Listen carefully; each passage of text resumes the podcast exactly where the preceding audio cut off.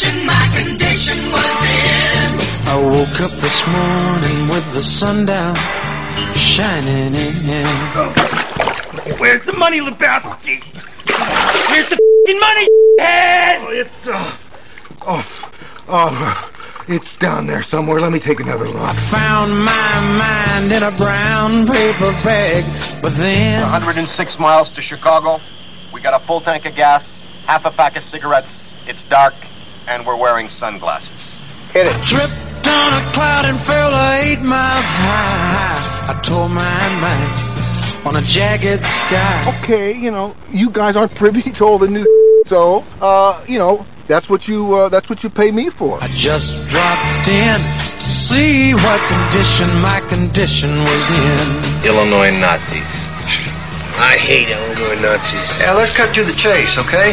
What are you guys selling? I lost you sixty thousand dollars. There is no one who wants to make that money back for you more than I do. There's just one thing, dude. What's that? You have to use so many cuss words. What are you talking about? Don't worry, nobody's listening anyway. I woke up this morning with the sun down, shining in. Hello and welcome back to Stocks and Jocks. I'm Tom Howell. Matt Byrne on the board. S&P futures are down a buck. They were down a, a lot more a few minutes ago. NASDAQ futures down 17. Big movers, the Dow futures down 133. It's not a huge mover compared. That's almost all Boeing, which is down almost twelve dollars because of the 737 800 uh, crash in China today with 132 people on board. Uh, nobody seems to know why. It was not a 737 Max, but an 800 series, which is the. I think they're still. I think you can still buy them. I'm not positive. I think you might still be able to buy those, but uh, you certainly could up until recently. That was the, uh, the. I think that was the most advanced series before the Max. Uh, do we have Mr. Greg? Chief. How are you, buddy? You're doing better than me. Well, Your, your team happy won. Monday. Yeah, your team won. Happy Monday. Happy nice Monday. It's supposed to be 70 degrees today. Well, my team uh, was never even in the race. I'm a DePaul uh, DePaul fan, so you know, last time we were good was 20 years ago. Yeah. Although I think they're getting better. Did you take those two? Uh, what was it? Notre Dame and what was the other one I sent you? Oh, you like the Florida? Uh, Miami, Oh yeah, Miami. They kicked yeah, they were big dogs. Yeah, they kicked ass. Yeah, they they did play. They played real well. I haven't logged on the uh, sports betting account yet. I think I think I got both of those for. Well, the Irish lost. So Which ones? The Irish lost. Yeah, but they covered definitely. Oh, what was what was the spread? Uh, eight or seven and a half or so. What's what they what they lose by five or something? They they were barely. Yeah, they they definitely uh, they were there the entire game, and I think they I, I uh, six or so. you, you know, you'll never see me like the rest of my mope buddies. Actually, they're not mopes; they're terrific guys. But when it comes to Notre Dame, they can be mopes. Uh, um, you never see me, never hear me bitch about the officiating. Yesterday, the officiating was the worst I've ever seen. It was horrible. It was absolutely Throughout the tournament, I think that's a theme. Well, but this particular game, I, you know, I get this. This is all one one person's uh, evaluation of this stuff. I always get the feeling that the NCAA, they they like to have uh, uh, some upsets early on, just to make it interesting for people. But then once enough of the big guys get out, then it's like they, they they flip a switch, and an underdog can't get a call because they don't want to be embarrassed totally all the way through. I mean, I don't know what the reason is, but There was a lot that- of buzz on Twitter about that. I mean, Illinois fans were really angry about um, about that hanging on the rim call. Um, I think he, there was really no way for him to come down without hanging because he was the momentum just wasn't there. So, like, how are you supposed to come down? You injure yourself, maybe? I don't know. Well, did you see the the rim call, nine call in the Irish game? I, I've never seen this in all the years I've watched basketball. Guy in Texas Tech. Was that the He he, reach, he goes to stuff the ball. He's by himself. It's on a breakaway. He reaches up with his left hand, grabs the rim, and pulls himself higher. Oh, so and he pulls it down. Yeah, I remember that. And uh, um, everybody in the stadium, every one of the announcers saw it. How did, how did three blind mice not see that? How, do- how do you not see that? It was, I mean, it, it, I it, you don't. I've never, I've nev- never seen it enough to expect it. That part I get, but I mean, the announcers are going. Wait a minute. Didn't he grab the rim with his left hand? and, and I, the uh, no Texas Tech's way bigger than the Irish. There, there were times where I was counting five seconds in the lane on some of their guys. They never once got a three second call. And the, the big the big guy in the Irish, the one big guy in the Irish, at the end of the game, he, every time they go inside, the guy was getting el- he must have got four elbows to the head. He, he was absolutely getting mashed, and then the the uh, the ref the ref they have on uh, you know the the guy the commentator's referee. He goes, man, I don't, I don't know how you didn't call a foul on that play. there, there had to be Was that Avery Johnson who was who was uh, on that game? The, the announcers were terrible. well. Well, the announcers were terrible. They had some guy you could barely understand, and some. Is this like? Not, not that I mind because most of them are really good. Does every single game have to have a lady announcer now? Don't be sexist. Come on, Chief. I'm, I'm just saying. You know, how do where, where, where do you? They had all these people who were this talented all this time, just waiting in a queue for, for the for the woke movement, or what? Now, no. Of course, every single game's got to have somebody. I'm. Well, there's usually Harlan, um, and who else was who else? Well, there's was always well, what's I mean, well, Doris Burke's a bunch of them, right? Raftery. But what do these people do all year? That you- all of a sudden they're there for the NCAA because Fox or uh, this is this is what this is uh, CBS, right? Yeah, CBS, TBS, truTV. So and, they're all. uh, but what, what, what do these the people do all year? I mean, because they don't have they don't do that many games. I'm pretty sure you're talking about Avery Johnson. You know, he's he's a good coach. Uh, I'm not saying he's not a good coach. I didn't think he was a great of an announcer, though. Anyway, Yeah, but uh, no, it was, it was it was fine. You know, Maybe you should apply. God, it, it was it was fine. And, and, well, you know what? To do that right, that's a lot of work. I mean, you got to go meet all these people. You got to know who they are. You you can't just. But I, I don't get here. It, you know, even though I'm, I'm sitting here ragging about my Irish, how does Mike Brey? He's doing the same thing Digger Phelps did in his last parts of his career. How does Mike Brey show up with seven seven real players? He only has a seven man rotation, and he's playing three games in five nights. What, what, how, how do you only have seven people? That you and he's got he's only got two big guys, and so they can never be on the floor at the same time. Meanwhile, the other team's got like four big guys. And I, I Yeah, Notre Dame. I, I don't think they really get the cream, or they not anymore. At least they they don't get their pick. So when you've got people like Purdue just steamrolling the recruiting, and, and I think they do okay. Well, the, the guy, these guys from Texas Tech had five transfers. They're all starting. I mean, you, you got to get with the new world. They, they, I mean, uh, who, who, Iowa State kicked the crap out of who? Was it uh, Wisconsin? The kid who was a big star. is a Oh yeah, Iowa State. Iowa State beat number three or five. yeah, they beat Wisconsin, right? Yeah, Well, the, the, their star was from Minnesota. You know, yeah. Wisconsin had an. an But I, was, I go I go so. back I go back to, to the Digger Phelps era. When Digger first showed up, he, he came from New York. He, he was at Fordham, right? No, I'm- you know, I'm, I'm Yeah, I always kind of like Digger personally. He's got me kind of an old grumpy guy. Can you imagine that? Um, but uh, he he he was an amazing recruiter. He got guys. He got Adrian Dantley. He got David Rivers. He got Orlando Woolridge. I mean, he he got, serious guys. He got the LaPhonso Ellis. And all of a sudden, like later in his career, it was, oh, this re- recruiting game is just is, is too dirty. We can't recruit. We can't. All of a sudden, they're getting like one guy a year. They like nobody. I mean, and, and this guy's doing the same thing. I mean, it, I mean, it, the the guys he's got are, are kind of transfers. There's a center. Center's a guy from uh, Yale, who's already got a bachelor's degree and a, and a master's degree. He's a good ball player. But, uh, but I mean, how do you, how do you how do you not even get yourself in the game? I mean, they're AC, they're in the ACC. They go to the tournament, you know, a lot. I mean, how, how do you not? if you're in the ACC, I think you're just in the driver's seat for uh, rankings in terms of strength of schedule and and everybody kind of puts them ahead of everybody else, even the Big East and Big Ten now. I'm I'm not sure why, but that's that's just a conference to be in. So, oh well. Well, I'm saying you should be able to get some people because these these kids all they want to do is play. You can tell by this transfer portal. There's no loyalty in any schools. Very, very little. And if you're sitting on a bench at Duke, you're out of there. You want to play at Iowa State. that one guy, uh, Coleman Lands, I believe he was on Illinois, and then he was on DePaul, and now he's on Miami. So like that's But you can only. You, I think you, the rules. The rules. in four years. But I think the rules have now settled that you only get one one transfer without having to sit out. Second one, I think you do. It's more of a Kevin. Yeah, but they gave all sorts of exceptions for for coronavirus. Uh, Well, that's what I'm saying, but that that's now over. I think now you're you're you're settled into one transfer without having to sit. The Corona, that was one. Yeah, I'm looking right now. I'm seeing Notre Dame and Michigan State are back to back in Pomeroy ratings. So I mean, he's doing okay. Um, well, do you, see, the kid when they when they played football? The Irish played Florida State, and they got this tackle that, that played. He started like 23 games for the Irish over three years. Then, uh, then he ended up getting a COVID year. Then he's in grad school. Anyway, he, he's last year was his fourth year.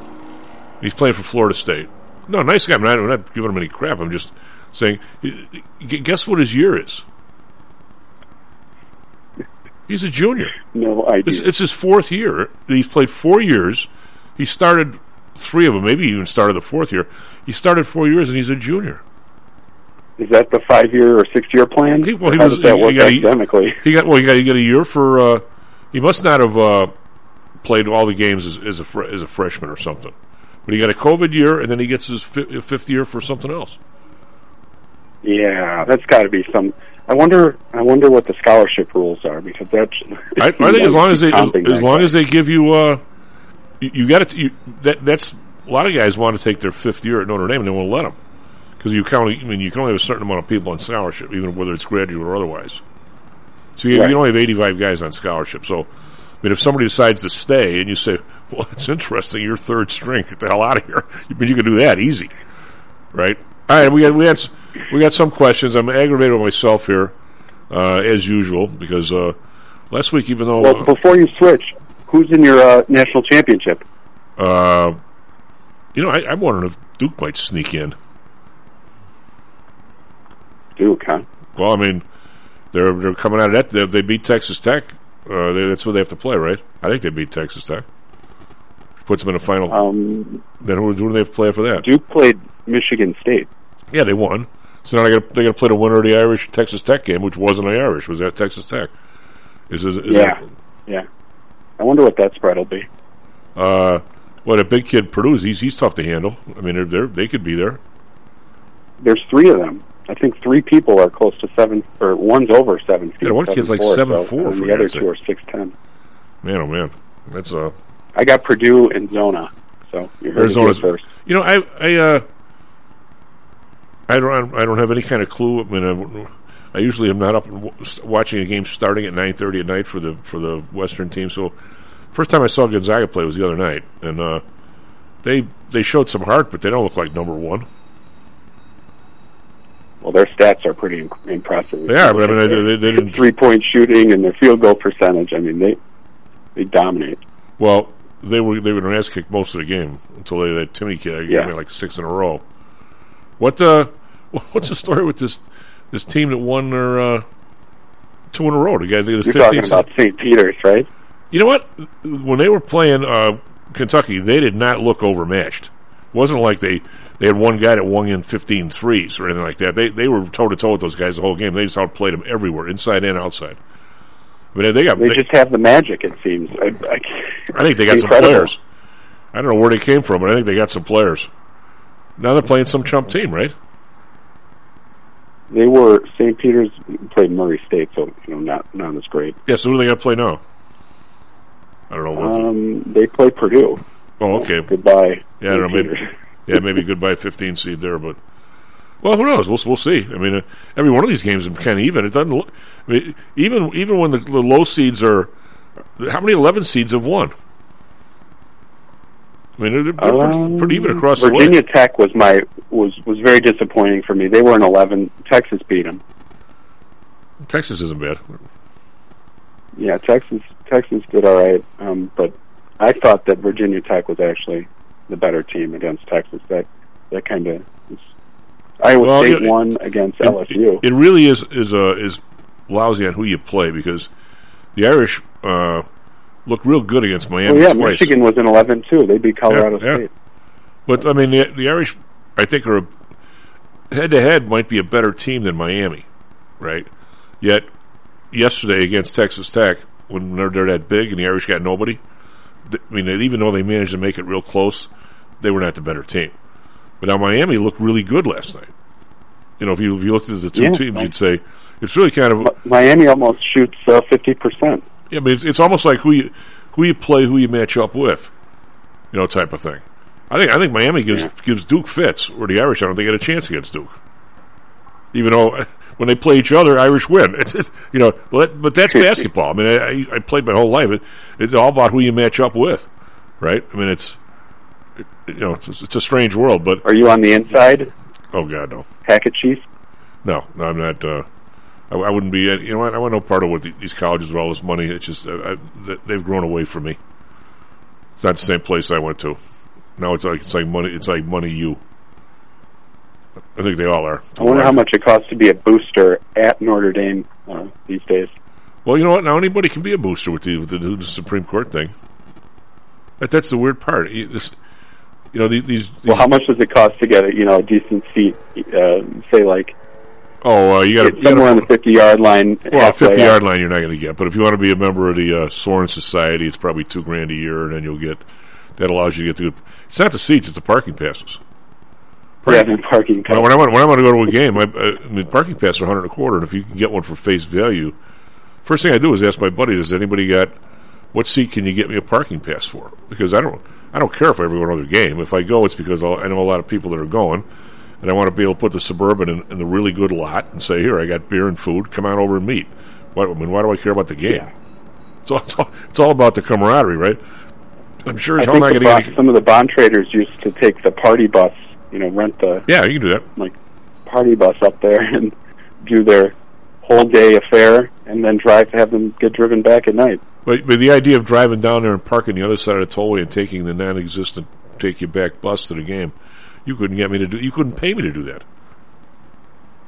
Like a lot of dough, you couldn't pay me to do that. If I if I don't have the right parking spot, the right spot, you know, I'm, I'm, I'm, everybody knows I'm not, you know, one percent or anything like that. But the point is, I'm, I'm not doing that for a college football game. Give me I a think break. the break even for me would probably be the cost of a golf cart. So Yeah, yeah. you could pay me the cost of the golf cart to get me from the parking lot. If you want to go to a game this year, we'll get a parking pass. Here's my shtick.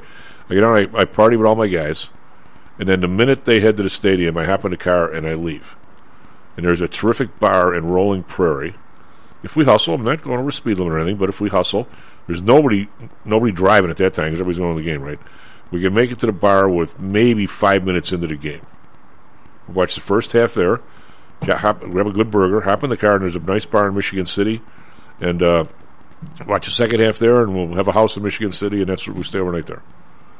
So it's a great day. Sounds like a solid plan. So it's an absolute. it. Got it all figured out.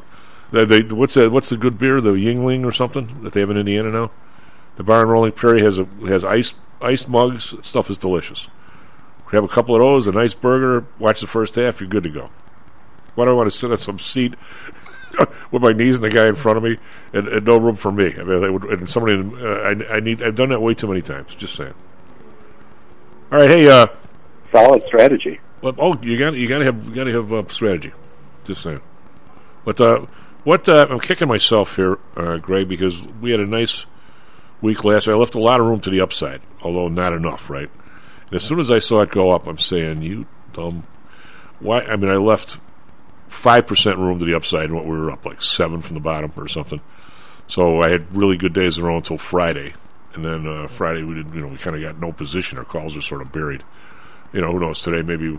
Well, now we're up today. So, but then all of a sudden, I, I kept looking for the federal numbers, and I don't. I, Greg, I'm, I'm getting so conspiratorial. I don't. I can't even believe myself. I'm sitting there going, these mofo's. I'll bet you that last week, despite all the the, the stuff about a uh, hawkish Fed, the end of the week, we're going to find out that these guys were pouring money in all week while these guys were talking. Sure enough, the uh, the pour in last week was fifty four billion dollars. And the Fed, Yeah. I mean, it's up to we're up to eight eight nine fifty four on the Fed balance sheet. He's, I mean, and I, Wow. but but I I know that there's people that know they're doing it, right? And they won't. Matter of fact, these numbers didn't come out. And that was late Friday. They're supposed to come out Friday morning. If they didn't come out till Friday afternoon or this morning, I mean, uh, I, I just why why why are we putting up with this, Greg? And it, that, that they're letting people know what they're doing. And I mean, if, if I knew this, if you'd have told me this number last week, You, I would, I wouldn't have sold, not sold a call all week. I'd have been buying everything. This information is Well, gold. And- What I would look at, uh, I mean, have you have you seen the TVIX or the TYVIX, the one that keeps the the vol on the bonds I have not. In the the notes? So during the beginning of March, it went crazy. It went from like six to sixteen or something like that. That's so huge. That's huge for bonds. And ever since, I, I think it was uh, what the twentieth or so. It's been, it's, it's like you took a hammer and hammered it all the way back down to five. So in my mind, you know that just means BTFD. Yeah. Yeah, I mean, uh, the uh, the amount of trading that's got to be coming out of Washington in these banks. Every one of these big firms have a huge year, and they're all they're all saying, "Well, it's because of trading." Well, God, they know they know where it's going. Did. Nancy Pelosi have uh, have that, heard that page takedown that was tracking her portfolio? I kind of want to do whatever she's doing. Um, yeah, well, I, I have to believe that the stuff going on with the Chinese uh, internet stocks, where the, where the SEC was all over them, and now they're now they're not. Uh, This this, this guy from the SEC now now he wants to know what firms are doing about global warming. What does that have anything to do with the SEC? but, but, it's the topic of the week. It's called trend jacking, Chief. But I mean, but the point being is, if he goes after somebody and lets somebody know beforehand, that's a tradable event. And does he does he keep the stuff? I, mean, I was pretty impressed. We had a long, long time ago. We had somebody on from the the uh, the commodities department. The, uh, what do you call those guys? The uh, at the uh, what's what's the commodity group? The C- CFTC?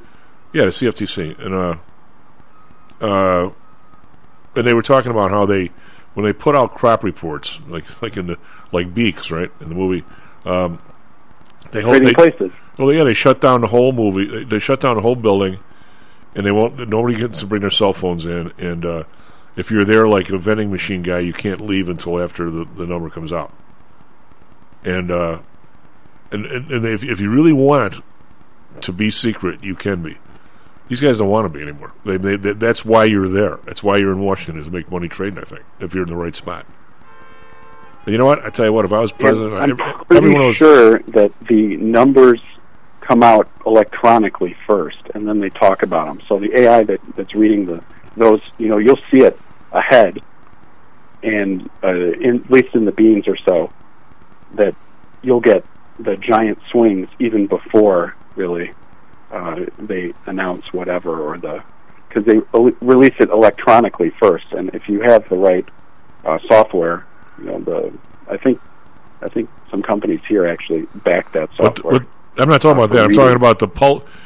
Somebody knows them before that. I'm talking about the, the Pulse Week. If you go back and, I mean, I, I should be able to line this up. If I, if I cared enough about it, I would. Just aggravate me. That the w- week every month, if you look at the, the actual balance sheet creep up, it's about what they say it's going to happen. But the, the week that it really explodes is the week that they're talking, coming out with the policy. But so it's it's not even because they, they want they want the market to go up the week they're talking. I mean, when this week when I saw, I mean, with these guys coming up with a, you know, seven, six or seven moves in the next year, bonds were up all week. Now, why were bonds up? The bonds up because the Fed's buying them. I mean, that that's the information you need. I don't. I don't. Who So cares? how if- do we how do we front run that? Do we do it via the bond options or do we do I think it one via of the uh, one of us better options? one of us better get elected. It appears, and get not just elected, but in a real spot. Now, I'm, I'm sure the, num- the the first year congressman is not privy to these numbers. These these are way high up the chain. Matter of fact, uh, we got a da- you got a dash Okay, you get elected, I'll get appointed, and then we can take. Let, let me. Uh. I'll give you a quick one. For this, this is a an, an old guy statement, but I remember it like it was yesterday. I was driving. Uh, I used to, when I lived first moved to the north side. I still take my mom to breakfast every Sunday or Saturday, whatever day was better for her. And so I'm driving downtown, down south. It's like seven in the morning, which of course nobody else is out in those days. And they've got one of those shows on. It's like Face the Nation or something, something. But it wasn't. It wasn't a Sunday show. I think it was a Saturday. Somebody had a uh, a radio nationwide radio show. I don't know who the hell it was. Uh, and he's got um, Shultz. uh, Was it was it George Shultz is that? And he was Reagan's uh, Secretary of the Treasury. And so he goes. Uh, the guy says to him, uh, "Secretary, uh, I always had this question. I'm going to ask it. We're on radio." He goes, "I'm going to ask this question." He goes, How many people before a big number comes out that's like a tradable number? How many people have access to that information? He goes, I know, like obviously the president is going to have it because he can't be walking to his helicopter and say, "What'd you think of the labor numbers?" and him go, "What labor numbers?" I mean, I, I know, I know that can't happen. He said, "But who's on that list?" So Shultz, was an honest guy, says, "Oh, funny you should mention that." When I first get got there, I asked the same question. And I get this big list of names. I'm like, what are all these people doing on this list? And uh, and and, and I started trying to knock people off the list. It was the hardest thing I ever did in politics, and finally I gave up. So, but it's not like it's new, but I think it's expanded even more. And the and because Yeah, the, because the Fed's so involved, the numbers mean more now. I mean, the Fed buying stuff. I mean, you know, how, how do you be? A, I don't care who you are. You could be right. These bonds eventually are going to go down because the because the inflation and the inf- inflation rate. But how do you fight the Fed this week? You, you don't have forty billion to challenge the Fed. At least I don't. Anyway, just saying. Greg, thank you very much, buddy. Challenging the Fed sounds like yeah. Yeah. Next week I got a bunch of questions for you about about the different products, the different like oil, different grain, and how, and how accurate do you have to be on the on the on the grade and all that other kind of stuff. Because uh, I was going through some of the oil things last week, and boy, there's there's oil contracts all over the world. There's got to be twenty of them. So here's one of my ex- yeah, here's one of my uh, notes from this weekend. If you take the price of wheat from I don't know the 70s and 80s, and the average price around four bucks, and you inflation index it to now, you know it's around twenty dollars. No, but I'm saying if, uh, if you put it in the inflation calculator, it's probably five fifty. Should be right. I don't know. Well, since since nineteen since two thousand, the infl- the inflation would have you at 0.58 higher. So it'd be it'd be six twenty if you put it in the inflation calculator. What is it? Twelve. wheat wheat. now it's around ten. Okay, so it's, it's like it's like double it, double or triple the increase of what it, what the CPI would be telling you. All right, bud, take care of yourself. SP future up two fifty. All right, Chief. SP futures up fifty cents. Talk to you next week. Be right back, Mr. Jen Flanagan. How much confidence do you have that your investments will make you wealthy? Do you truly know the odds? Welcome to Luckbox, the control freak's guide to life, money, and probability. Luckbox shows you how to gauge the likelihood of success before you commit to an investment or any other decision. And Luckbox is free for one year at luckboxmagazine.com slash jocks. Each new issue dives deep into the current investing climate, separates the signal from the noise with relevant trade ideas, and equips you with cutting-edge tactics you don't already know. Luckbox is the essential magazine for proactive investors who are hell-bent on pursuing life, luxury, and happiness through sports, fitness, travel, food, spirits, music, and a whole lot more. Smart investors don't bet on possibilities, they play the probabilities. Luckbox is $7.99 on newsstands, but you can subscribe for 10 free digital issues at luckboxmagazine.com slash jocks. Don't rely on luck. Get Luckbox at luckboxmagazine.com slash jocks. Hello, this is Tom Howell, the Chief. Confused about investing these days? I suspect you are not alone. Investing was never easy, although at times it may have seemed so. I think one reason behind the current concern, although maybe not explained as such, is how the fluctuation in the American dollar and the associated politics is affecting your investments and your wealth. It may not be enough to make some money in your investments. You may need now to make enough to exceed the amount that your leadership is depreciating the value of the dollars you've worked your whole life to accumulate. That same leadership has seen fit to maneuver risk-free interest rates to near zero. Providing positive risk-averse returns in a zero-interest and declining real wealth environment is by far the toughest assignment I've ever had in my years as a money manager. I'm sure that a lot of you have heard that one way to possibly deal with this problem is to invest in so-called hard currencies like silver and gold. The idea being that they will retain their relative value in the face of devaluation of paper currencies like the dollar. To be honest, I have never been a gold bug. I've always had faith that having enough dollars and a good investment strategy was good enough. Now I'm not so sure. But I do know that if I did invest in gold or silver, I'd want to do it in the same manner as we do with PTI for investments in the market, with defined risk. If you feel the need to invest in gold or silver, we can do it using the same strategies that we use for our protected index program. No matter what you invest in, we feel that you need to know and control your risk. Find us at PTIsecurities.com. That's PTIsecurities.com. Is your business being challenged by the complexities surrounding healthcare reform or other matters related to human resources management? If so, then Cognos HR can help. A longtime friend and contributor to the Stocks and Jocks radio program, Cognos HR provides its clients with a perfect blend of strategic consulting and day to day HR management to drive overall improvement in business performance. Companies that join the Cognos HR family are better able to manage healthcare costs, enhance benefit offerings, and improve employee satisfaction by leveraging our access to Fortune 500 benefits. Our innovative onboarding and payroll technology, along with our constant attention to detail, enables us to provide the highest level of quality service to our clients. Now, your time and energy can be focused on generating business and increasing your bottom line. We'll take care of the rest. For more information, call us at 630 401 8810 or search us on the web at cognoshr.com. Cognos HR, Innovation in Human Resources, licensed in Illinois and Arizona. Stocks, jocks, Stocks and jocks. stocks and jocks. You are out of control. Here, right now, right here, right now, right now.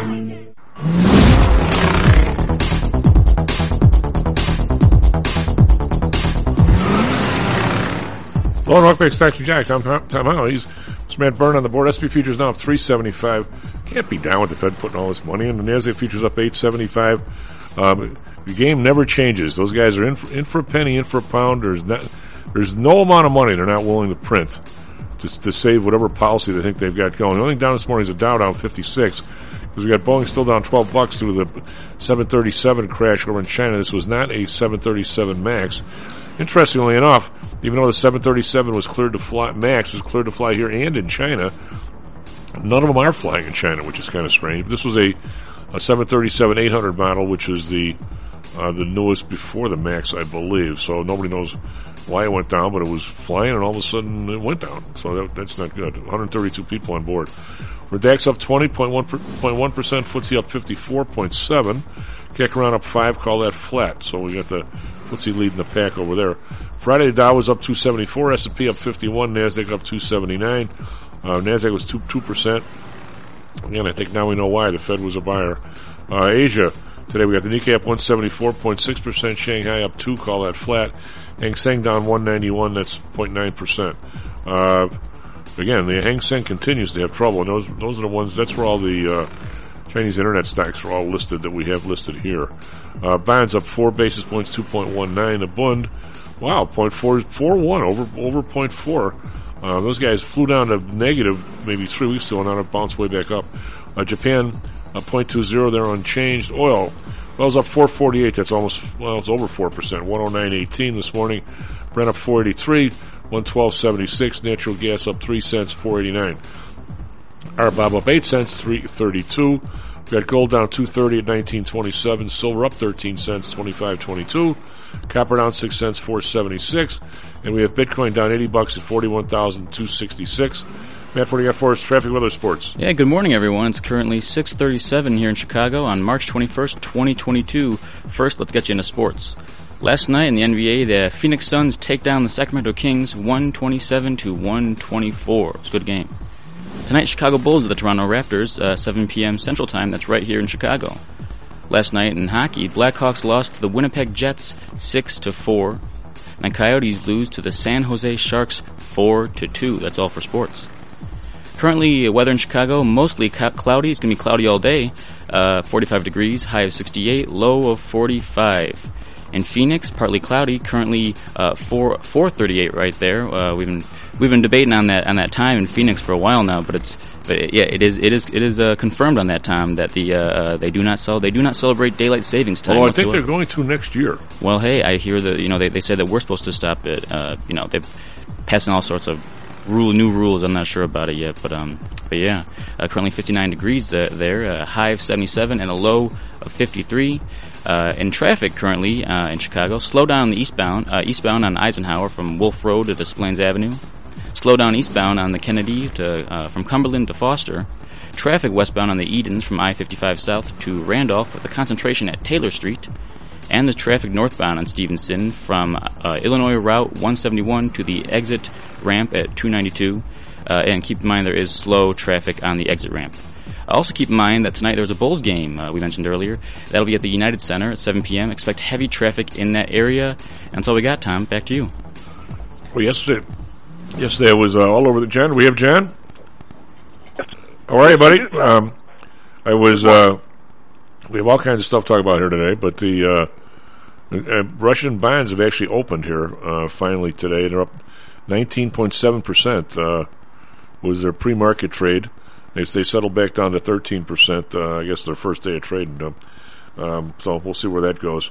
The uh, so yesterday I was uh, the, the things you know the things people do uh, for their significant others. Um, Audrey had a, uh, a rental. She'd done the she'd sold this guy the place and whatever. Anyway, she got a rental up on uh, North Side on near Kennedy. So I said, "Well, you, I'll drive you." So of course we get on the, the tri-state, and there's you know nothing but traffic coming the other way. It, it is possible to go probably a hundred and some miles in Chicago traffic and never see a policeman.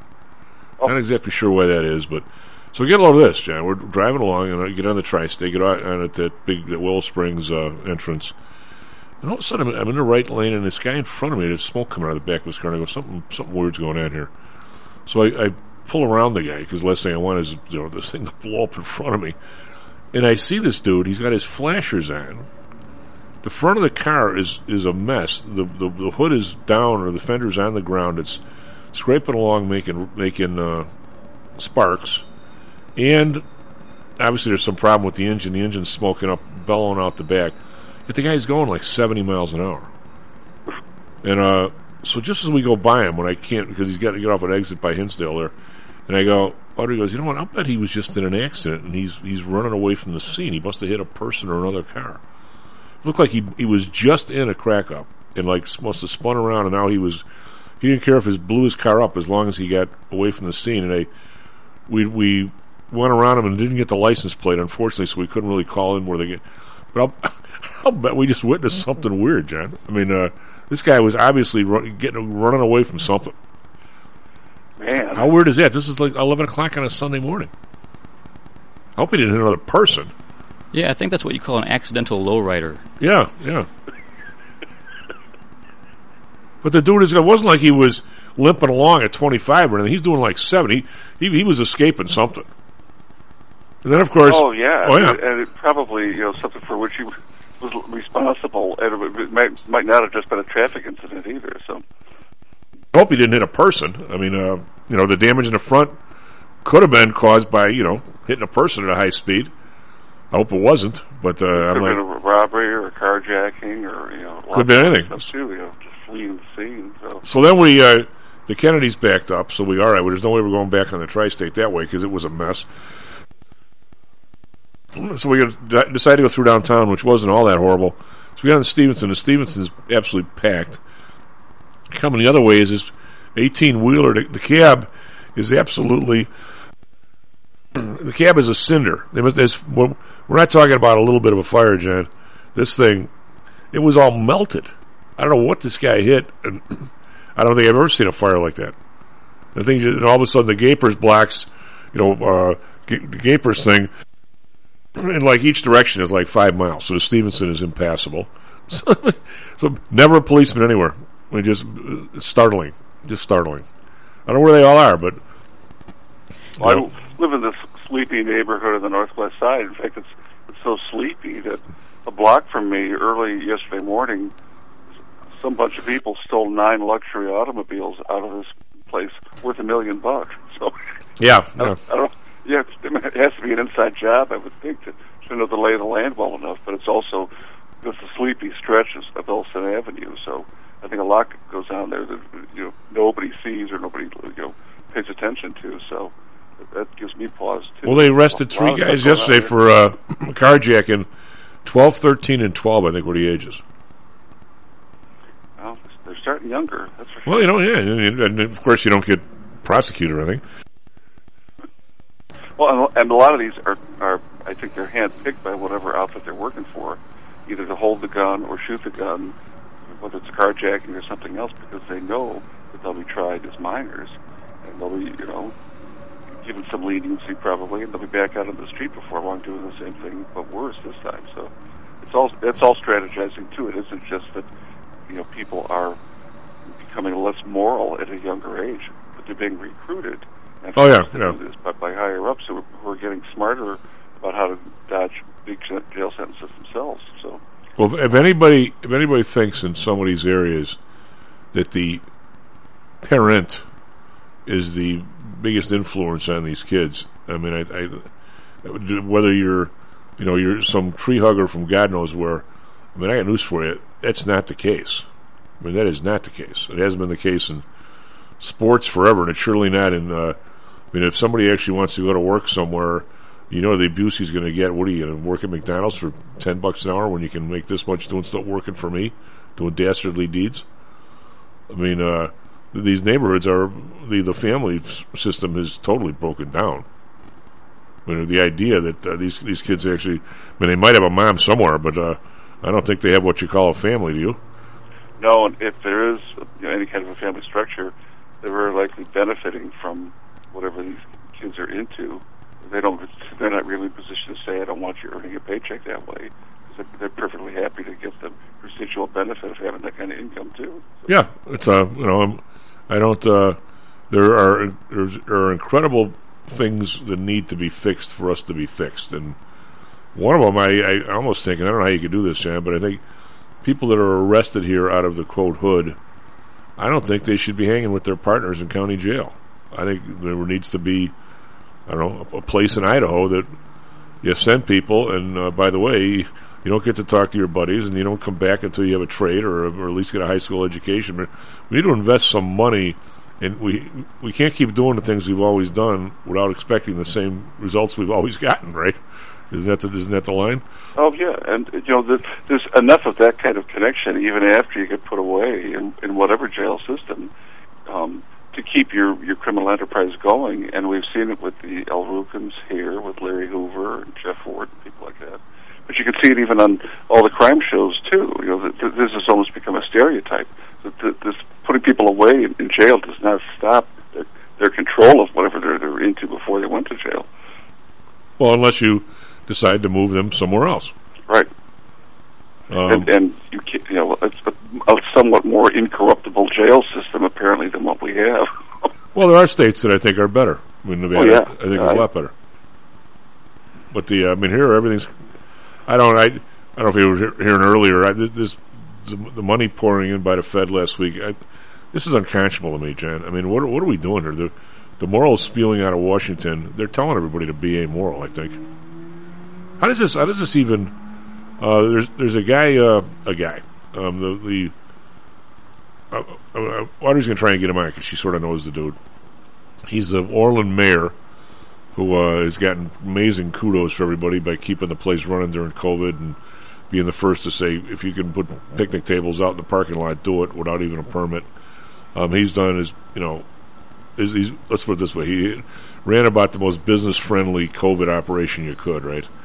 Uh, you know, we're not we're not shutting down, just have less people in the place, that kind of thing. Um, but now he's running for U.S. representative, and I, you know, I don't, I don't have no idea what his chances are or, or anything like that. But I really, uh, really would love to have him on and just ask, as a mayor, I mean, by most people's, I mean, I, you know, I'm not going to uh, suck up to the guy because I don't, I don't really know him that well. But I said, by all accounts, I mean, you steered your place through uh, COVID, you know, as well or better as anybody else. You made a lot of good decisions, it appears. Uh, you're very popular. Why would somebody want to become a U.S. rep? I mean, I know, I know, it's a, it's a huge political step up, John. But, but is it really to be a freshman rep? No, I, you know it's it's not even a lateral move, Tom. I, I think you, unless you you are being encouraged, I think it's usually the case because you you have to have some kind of financial backing to even make an announcement. You know that you're going to pursue any kind of a race like that, and he may have been you know seduced by some claims of people around him that he can do this, and they'll you know give him X amount of money to run, and they're you know for whatever reason, he may look like an, an attractive candidate to people who are supporting him. But it, it doesn't really mean that you're ever going to get any more say in the way things are run than you have now, and you may get less say because it will it will be burned out of you, you know, in, in short you know, order in Washington D.C. Whatever starry-eyed image you had of your ability to change things in Orland Park, I think is going to be short-lived. Well, I mean, in Orland Park, I think he did an amazing job, and he's real, and he's ve- and he's very popular. And I mean, it, it, I I can understand his his wanting to step up. Okay, I just don't. Uh, I don't. I, I I'm getting this really horrible feeling that the first let's put it this way: the the if he gets hired in Washington, if he gets elected, which I you know I hope he does, Audrey likes the guy. I mean, it, and plus you know I don't know he's running against, whether uh, but he so say he does, he he's not going to get the, the, the nod from the Fed and and them putting money in when they're not supposed to be, telling you they're not going to when they are. He, he where, you, where along the chain do you do you get to the point where you get that info? right, and you know he he really got his name you know bandied around because during the, the vaccine mandates that were instituted at the end of last year, um, he just said, you know, we're not going to enforce those here. Yeah. And he was very, you know, matter of fact about it. He wasn't like making a, crusade out of it. But I gave the guy so much credit for for standing up for that. But the problem is that even if you were to go to the to Congress with that kind of a mindset, the next time there's any kind of a suggestion of mandates for anything, it isn't like Congress is going to be asked to vote on it. It will be some executive order or some governor somewhere making the choice, and and he'll be out of the loop. He won't be able to do as much to prevent this kind of nuttiness from becoming contagious. So, um, just just just the way things have turned out, I think you know you, you unless you really have some connections and you have some groundswell of people like you. Congress is not the place to have a, a consensus opposed to what we've been seeing whether it's the you know inflationary response or the COVID lockdowns or anything else, the, the, the Congress is not where it's at at all in any of this. And I think they've been well. I think it is. I think it's, I think it is in the sense that it's where all the money's at. If if you're one of the top ten people. It's where the, it's where the it's where the scratch is. It, it, it's the person you have you have the you have the power to write in, uh, you know, burn moving and storage is the is the preferred uh, storage place for whatever in, in, Illinois. If we need all of a sudden we need storage, you you you get you get to uh, to to to write in the lobbyist on on page you know one thousand of the bill. There's some line that says you got to buy this this this amount of masks, and you just happen to be the mask guy. I mean, there there are people on committees that, that have that kind of power, but you're not going to get that first year, I don't think. Or no, and you're not ever probably going to get the strength to go against that because if you start turning down lobbyist money or to just thumb your nose at the, at the people telling you what to do, you're out. You you are just completely frozen out of everything, and including your your fundraising ability too. So I just I wonder if uh, like last well we're pushing year and a half now the last congressional in, uh, in 2020, uh, late 2020. So we had uh, I, I saw the three Democrats they came on, uh, I don't know, whatever the two are, Face the Nation, the other one, Meet the Press. And the, the week before, I, I heard the Republicans because I was in the car. And uh, three young people, Democrats, were, I think it was um, one lady who had just been, uh, African American lady, law degree. She'd been to Iraq two, three times. The, the poor girl had, uh, she had a nasty cold, so she could barely talk, but you could just tell they're throwing her record up there. Talk about, you know, you look at this and you go, and there was there were two guys, and the two guys, one of them uh, was brilliant, and he he had all, all these degrees, not, not, from Harvard but from other places, and he the only problem is he looks just like Putin, uh, but, but other you know which is not so good these days. But I'm sitting there going, these three people were outstanding. The week before, I heard the three Republican young people. Again, it was like maybe one lady and two guys. I'm not sure. It might have been two ladies, one guy, and uh, but they all sounded like they they were. You know, if you listen to these six people, you'd say America's in pretty good hands. I have not heard any of their names since. I wonder if they're even running again, Jen. Or if they just got there and said, this is a waste of time. Well, or bought off, or you know, given, given something else to placate them. I think a lot of this, the, the horse trading, you know, before elections and the way that, you know, positions are lined up and the kind of promises that are made to keep people away from races is just as, you know, corrupt and maybe even more corrupt than the process of pushing people to, to get into these races. Um, and I mean, Illinois is maybe the best example of how effective that can be when it's coordinated carefully. You're right. If, they, if a lot of these people, if they get any kind of you know notoriety, um, that's perceived as a threat always by somebody. Yep. And depending who that person is, they can easily muscle enough support to ruin you you know, and to sabotage any effort you, you've got to get on the ticket or to, to win if you do get on it. So, yeah, I, I, I'm not kind of surprised about that. I think that that's they, they can be sent to oblivion for just having one, you know, pretty good appearance on a national stage. If, if that seems to create an issue for somebody else, they, don't like that. Those, those people will be gone from the public imagination. Well, you, you would never, no matter which side I ran for, or if I ran for independent, if I ever landed there, which I never will, uh, the idea that somebody's going to tell me how to vote every time, that's not why I'm there. Sorry, pal. that's not me, and I don't think it's any of us. But, but I mean, uh, but I mean, I, I just I'd go through all this just so I can, you could tell me I'm just I'm just a road vote for two years. I, I don't think that would be me. And you, you know, you look at a film like Frank Capra's Mr. Smith Goes to Washington, you know, the Jimmy Stewart and yeah. Bob Rains, Jean Arthur movie. This was an issue, you know, 80 years ago. I mean, enough of an issue that, that that film has really resonated with viewers, you know, down the decades. But if it was bad in 1937 or 38, what the heck is it now? well, I, I used to remember a lot of crossover votes. I mean, I, this idea that you know the, that the, uh, the the Senate is you know forty nine fifty and it's going to be forty nine fifty on every single vote. I I don't remember that. Do you? No, no, it's very unhealthy. You know, you don't need a two party system. Really, you just you can't have a one party system if, if it's that deeply divided. Yeah, I don't. Uh, it's strange stuff, but I mean, I, but I my concern, John, is that you know again every day I talk about it because the reason why I do I can't I can't go a night or or a day where I don't run into somebody it starts talking to me about raise prices going up or this that and the other thing. I mean, it's it's it's re, it's relentless to the point, and yet the the difference. Mean, this is the part I, I cannot I cannot emphasize enough. The difference between whether inflation is good or bad is is so uneven. I mean, there are people who think, obviously, if if the if if the uh, there are people who thought the, the inflation was all right in the Weimar Republic because the market went to like a million right? I mean, uh, oh, yeah. So I mean, he, but he, but when the place went under, but this idea that we don't care about as long as we got our money in the market and the market's going up, we don't care about the price. Everything else goes up. At some point, the, the, the civil unrest is going to reach. It's it's already percolating, Jan. You know, it's it's percolating. I'm not I'm not talking you know armed revolution, but how far do these guys think they can push this? Is is there no end to it?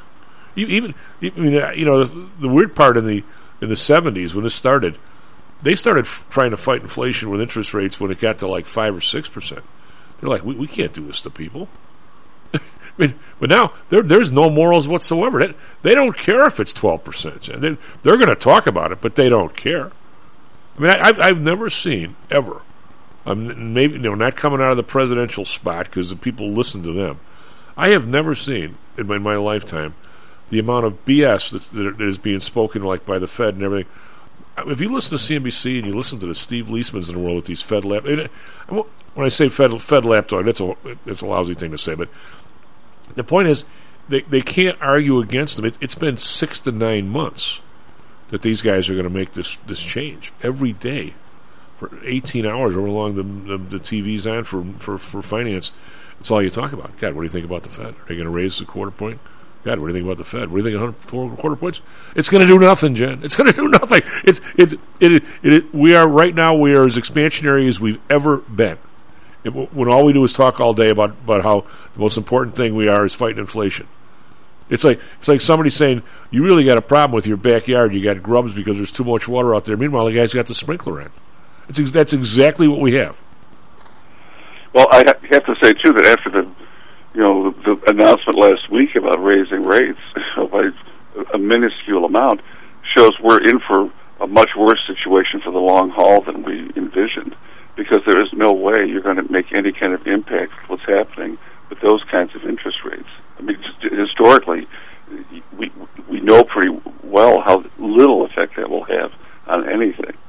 Um, but then you, you you've got credible people in editorials and everything else saying, "Oh, you know, inflation doesn't hurt lower income people more than other people." Oh, uh, inflation oh, is not because of money supply issues. I mean, we've got we've got people with PhDs supposedly and in big jobs spouting this nut stuff, and nobody's calling them out how, except how, you. I mean, yeah. How, how does how does inflation at ten or fifteen percent over a period of like a decade not not not hurt not hurt a guy who's whose whose income went from 32 to 36. I mean, what what, what planet are you on to say something like that? What did you see the the uh, advice from Bloomberg about you know how lower income people can weather this storm? You know, just start start eating lentils instead of meat. You know, forego veterinary care for your animals. Let them die so that you know you won't have to worry about vet bills. I'm sorry, this does not really work for most people. At least they're not down to no toilet paper. Well, give them time to. S&P futures up up one. Nasdaq futures down ten. Be right back. Stocks and Jocks. This self-directed trading is a lonely job. Online trading is not as easy as point and click. No, it's not. Everyone, even professionals, need to share ideas and think out loud every now and then. That's what I like about PTI Pro Direct. Their staff of former option floor traders really helps me choose the right strategy for trading option volatility and plan the time decay for my covered writing program. Yep, nothing can replace years of trading experience to stop you from making that dumb trade and for saving a few bucks. We've all been there and done that. yeah, I have access to all that great trading advice and experience for just a penny a share for stocks, $1 for equity options, and $1 minimum a trade. Our clients at PTI Pro Direct can call when they need a little help on a trade or just to talk about the market in general. We trade every day. We love this stuff. That's what I like most about PTI Pro Direct. Cheap prices, along with great advice from real floor traders. It's the best of both worlds. Tell your friends. That's PTIProdirect.com, PTIProdirect.com. Are you one of the millions of people who suffer with pain? Do you wake up in the morning with stiffness in the lower back or neck? Why are you using medication to cover up the symptoms without treating the actual cause? Painkillers, muscle relaxants, and anti-inflammatories are not the answer. At ChiroMed, physicians are trained to detect the cause of your symptoms and to correct the underlying problem. If you're ready to listen to common sense and do what it takes to make changes in your body that can affect your health for the rest of your life, give ChiroMed a call and set up a complimentary consultation. They are located in Orland Park and can be reached at 708-403-2727. 20,000 patients over 22 years have been treated at ChiroMed and over 90% of them have had positive results without medication or expensive surgery. Isn't it time you did something good for your body too? Give ChiroMed a call. 708-403-2727. That's 708-403-2727. Let's get you pain-free and living again. Ye, hear ye! The Homer Broadcasting System is on the air! There was long ones, tall ones, short ones, brown ones, black ones, round ones, big ones, crazy ones.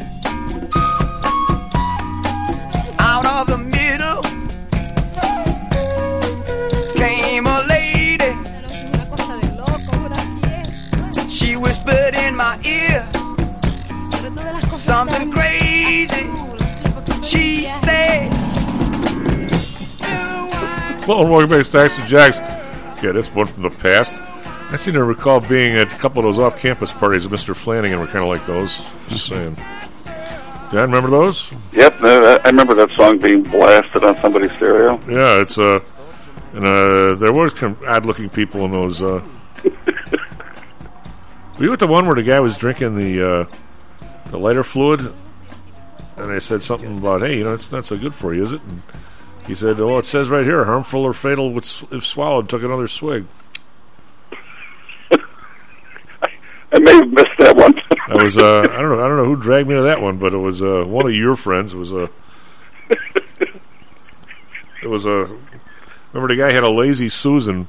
Every every one of the parts of the lazy Susan instead of nuts were different kind of pills. I said, yeah, "What am I doing here?" It was a couldn't, wait to get out of there. I, I can't believe I lived through it, Tom. I just pinch myself. uh, I'm still alive. You know? Well, I, I never partook of any of it, but I uh, went, hey, let's go to this off-campus party. And of course, I drove, so I had to gather up the idiots.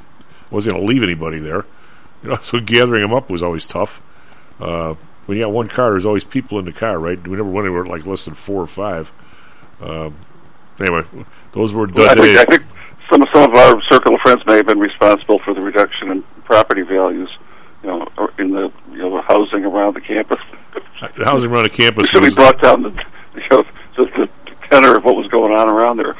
Well, the, what were the guys that you know? The if anybody well remember way back, the the off campus at, at, in South Bend was uh, really bad. I mean, it, you could be like two blocks. From it was from slumlord quality. You know? Yeah, I mean, you, you could be two blocks from campus and maybe get a decent place, but if you went any further than that, who were the guys that couldn't they couldn't go home for spring break because whenever whenever they weren't home, the place got robbed. Then the same guys would drive down the street every night and look to see if somebody was home. And if, if nobody was home, they'd rob them. it was like, okay, so even if everybody, if forty guys went out to the bar, one guy to stay home and guard the place.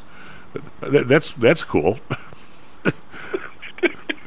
South Bend and some, some of these places were really not what I would call habitable. No. Well, South Yeah, Bend in you have 1970. Seven or eight guys li- living the high life, you know, with music blasting out of every window, different music. So. Well, I mean, like you know, I went to see our, buddy Tom Conway, who was a, uh, a master's in chem. Uh, well, he was a chemist, master's in chemistry at Ohio State. That was a whole different program. Boy, you were you were in downtown Columbus, and there were all kinds of decent apartments, and right. I mean, it was it was like it was like Ohio State City. That was really neat. I mean, uh, there were people in dorms, but it, you could get an apartment, and uh, the apartments were, you know, they weren't, they weren't, they weren't, you know, now like you'd want to have one, but for college guys, they were perfect. They were, you know, and uh, but I mean, there were nice places. I mean, there were all kinds of apartments, student apartment building. We have any of that in South Bend. No, I remember visiting my brother in, in Boston in college years, and I mean, it was old housing, but it was beautiful. Yeah. Good housing stock, and you had your pick of places, and rents were pretty cheap. Man, South Bend had these tumble down frame cottages that were, you know, 100 years old when we were there, and they hadn't been painted or, or touched for repairs in probably 50 years. So. Well, I mean, it was a, was a city that was on on it down. I mean, Studebaker Yeah. was gone, and uh, now now even Bendix is gone, aren't they? Yeah, yeah, yeah. I mean, I, I mean, the population has continued to plunge since we were there. So it's just it's just skirting around a 100,000 now. I think. So. Yeah, but they've tried to do something. Uh, the the mayor, actually, Buttigieg did an okay job. They got the baseball team downtown. They got a few things going, but uh, eh, I'm still thinking they're not they're not doing the best. I think we saw it in its dying gasps, Tom. really. Yeah, I think we uh, we sort of did, but anywho, uh, I you know, what do you, what do you think? We we, we need to talk about uh, the Ukraine situation. I they're just going to wreck this entire country, or, or what? What this is uh, this is sort of crazy. And then we you know, and uh, you know we have a couple people on the show. I mean, Carl is, is you know I honestly believe I don't disagree with Carl on too much, but uh, just the idea that the uh, you know, I, I thought I made a couple good points on Friday with him. I don't know if you were listening, but I mean, just just because the well, let's start from the beginning. I mean, I, I tried to make the connection between uh, after World War One, uh, Germany went the Versailles Treaty, and actually, the economist who was at the Versailles Treaty was the young John Kane, Keynes, John yeah. John Keynes. Uh, and uh, you know, and I think he did a horse bleep job, to be honest with you. Or, or not if you were on one side. When they got up on the table, ninety percent or ninety-five percent of the then known oil reserves in the world were on one side of the table. So that treaty, essentially, to me, c- cemented the idea that there was going to be a World War II. All right, I mean, Germany had to figure out a way to to say we can't live under this, and eventually, under Hitler, they did. Now, I have ultimate justification for Hitler or anybody else who would have gone up in that spot saying this thing is an outrage. We got to get rid of you know these particular caveats in this treaty. Uh, and I would I would say that I would be a quote on their side in, in evening that up. Okay, but once you start going to Poland and blasting people, it, it's you know the to me the bets are off. Right, you, you don't get to do that.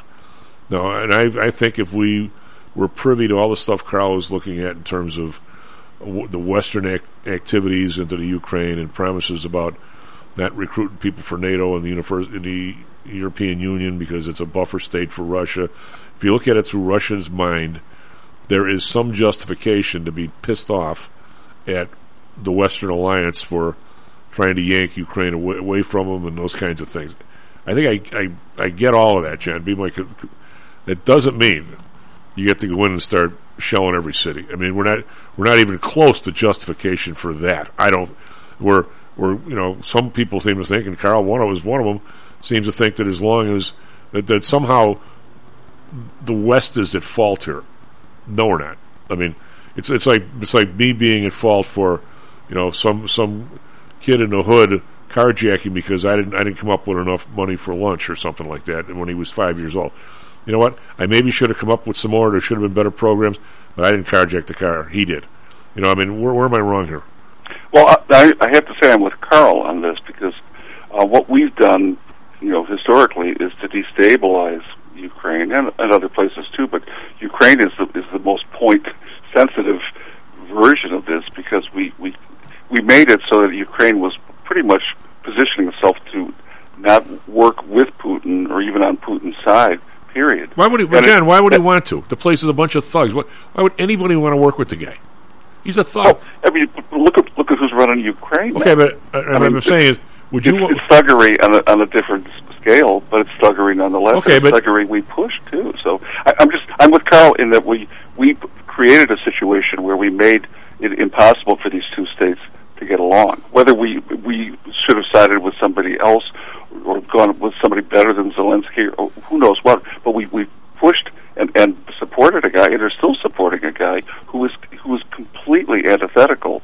No way this guy is going to work with Putin or Putin with him, and we knew that, and we still know it. And Okay. the people in Washington pulling the, the strings have always known this, and it's exactly why we pushed him.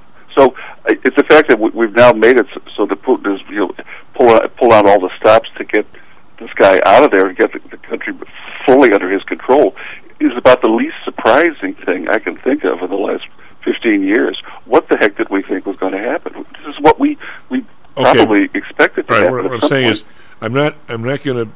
You guys know the the ins and outs of how this guy got there better than I do, so I'm not going to debate either one of you on that. But the idea that the next missile that hits a hospital is on is on us, I can't go there. I just can't go there.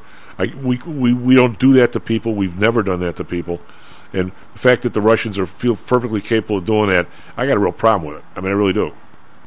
There's a Well, point, you a know, point at which we can wring our hands all we want about it, but when the same thing was happening in Syria and in Iraq and other places, we were front and center with a you know massive military force to, to supposedly try to stop it. Although, you know, I don't think that's going to happen here. So it makes me think that we are we've we've created a situation where we can't do anything about it. It, it isn't that you know we maybe so much that we push Putin into this corner, which I do think we have, but we've also pushed ourselves into a corner that we can't stop it either. So But I don't, I don't think you, you can. I don't think you've ever. Well, you've been at long enough. You've known me long enough.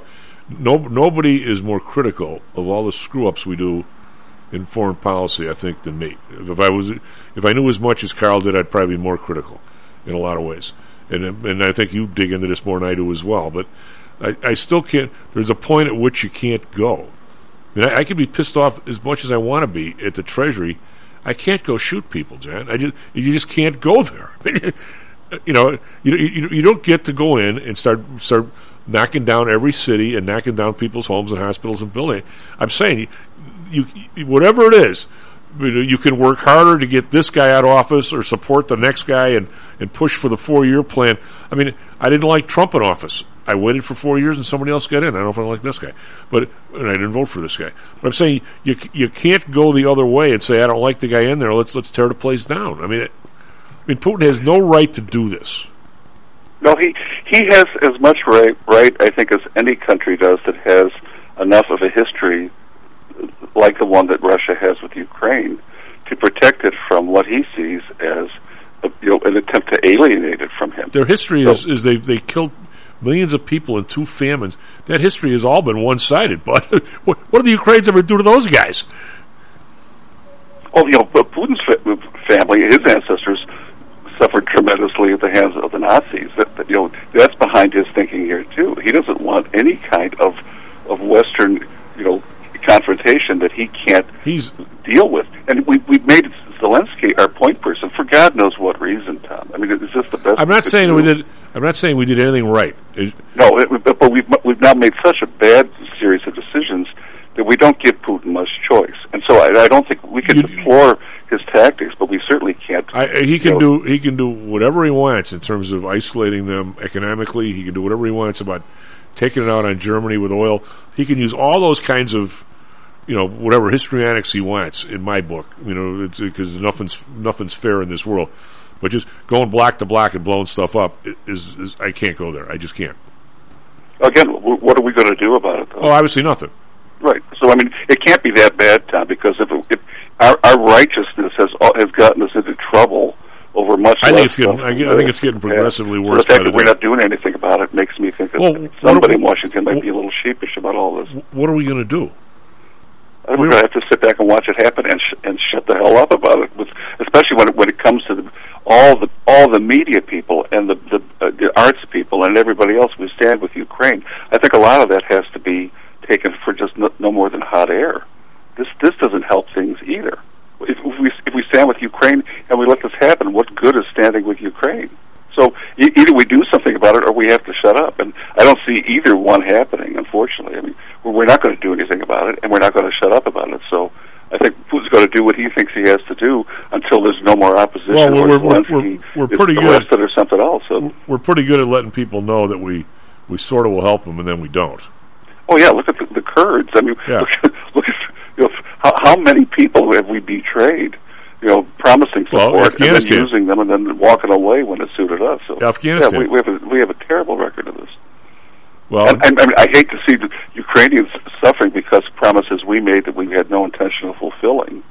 But I can't blame Putin for that. Well, you've heard on the news, and again, I, I am, I, I, boy, I tell you what, they better not plunk me in the Oval Office. If, you know, Jan, you know, I'm the, I'm the least law and order, you know, to a fault. I'm one of the nicest people in terms of not going after people that you know.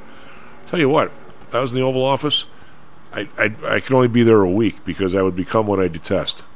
I would be arresting everybody. Anybody who traded on this Fed information, anybody that I want to ask you a quick question. We we you listen to our people. I'll be nice on TV about how we're shutting down the Russian economy and you can't get a check out of there and you can't get this. How the hell did that hundred million dollar interest payment from Russia managed to make it to the right guys here last week? If we did all that, Well, clearly we didn't. or we let it again, it's, it's all talk, Tom. You know, a lot of it is posturing. It's, it's it's talking big, and we got nothing to back it up. Well, I mean, where where did the money go? Goldman, BlackRock. I mean, somebody here was owed 100 million bucks, and they say, "Hey, if these guys are willing to pay. Don't intercept it, you idiots." And it got through. No, right. I mean, yet nobody else can put any money through, can they? Well, I mean, look, look at our history of that too. Look at the other way. Well, you know, countries we've got embar- trade embargoes with, or you know, sanctions against, or whatever. And you know, Iran can't Contra just for starters, where we, you know, we're saying one thing, doing another. Uh, people at the highest level and covering for everybody else. So I, I have so little respect for this sanctimonious BS coming out of Washington these days. Um, Well- I, I just I can't listen to it. I, I can't believe people are swallowing this kind of propaganda that they're being fed twenty four seven about Jan, Ukraine. 24 years ago was the long-term capital fiasco when Russia defaulted the first time, right? Whatever the first time, but the last time. And uh, I, I I know because people told me because they asked me how many people got hurt on the CBOE floor. Uh, I was at I've told this story before. I was at a, a I use the term skybox even though it was behind the grandstand, old Yankee Stadium, a private room where the CBOE had a party for uh, uh, you know the, the the main people at a lot of the different firms out there. The head, the head thief of you know Bear Stearns and Goldman and all those guys. And we were all in this room, and one guy says to me, "My friend at the Fed asked me to ask you how the people in the OEX made out in this because they they uh, lowered the discount rate at ten o'clock in the morning, surprisingly, on an expiration Friday. I mean, nothing I've ever seen was was like that in terms of the market turning and stuff that was you know an eighth of a dollar closing at 20 or stuff like that. It was just nuts. And, uh, and a lot of people got really hurt. And some people, you know, did okay, but, but most people, because the, the, y- more people get hurt, John, when it happens because you leak the news to somebody else first. So all of a sudden you see all these buy orders come in the pit and, and the first instinct of the pit, because you're a market making, that's what you do, is you sell to people and when the, when the, then when it, when it starts to happen, keep coming, you try to buy them back, and there's nobody to buy them back too, because everybody in the pit's got the same position you do. So it becomes a real snowball. I mean, the, the, you really don't get a chance. They say, "Why don't you just buy them back?" Well, you, from who?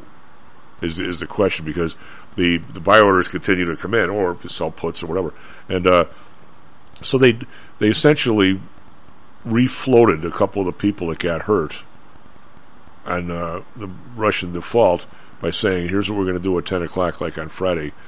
Get ahead of it and make some money back so we don't have to bail you out. And the Fed has zero morals about doing this because at the end of the day, they don't care about any individual people. It's like, hey, we we, we solved the problem. And maybe if I was in that position, you know, I'm not saying I'd never do a little of that because sometimes it, it's very tempting, but it's it's it pretty much sucks, John. And and it, so if we're willing to do that 24 years ago, you can't tell me that if if one somebody here is in trouble for 100 million bucks, and that and that some of that money is coming to them and it's going to help their balance sheet not have, have a default here by somebody, they're going to let it slide through, even though supposedly we're not you know we're not going to we're not going to do that. Now now what did we have to give to Russia to say? Well, the money you're paying us, we'll let that through, but the money we're paying you, it won't go through. Do we really? I mean, you know, I'm no fa- fan of Putin, but he's not that stupid. We have to sort No, and we- you know, all of this, you know, it, the, the presumption that the U.S. has clean hands in, in any of these dealings, I think, really has to be rethought by people because um, we, we we can be you know selectively righteous and selectively condemning about whatever that villain of the day happens to be, and, and it's, it's you know it was COVID for a while, now it's Putin, and you know uh, the, the hysteria that's whipped up about stuff that really is is, is full of double dealing and, and dishonesty. I, I just I can't stand how people are so misled by people at the top, and people are making money no matter what. It, it, the money always trumps geopolitics or morality or anything else. Tom, I hate to say it, but um, th- th- this is just another example Well, John, of I- how true that is. All right, but take it, take it. You are an attorney. Um, uh, you, even if you may think you're not anymore, you can't ever not be an attorney. Um, Contaminated forever. You're Tom. contaminated forever. Uh, what, what exactly? I mean, we really don't have. Suppose uh, you know, pick pick a name. Well, pick two names. Uh, Flynn and, and, and Biden, Biden's kid.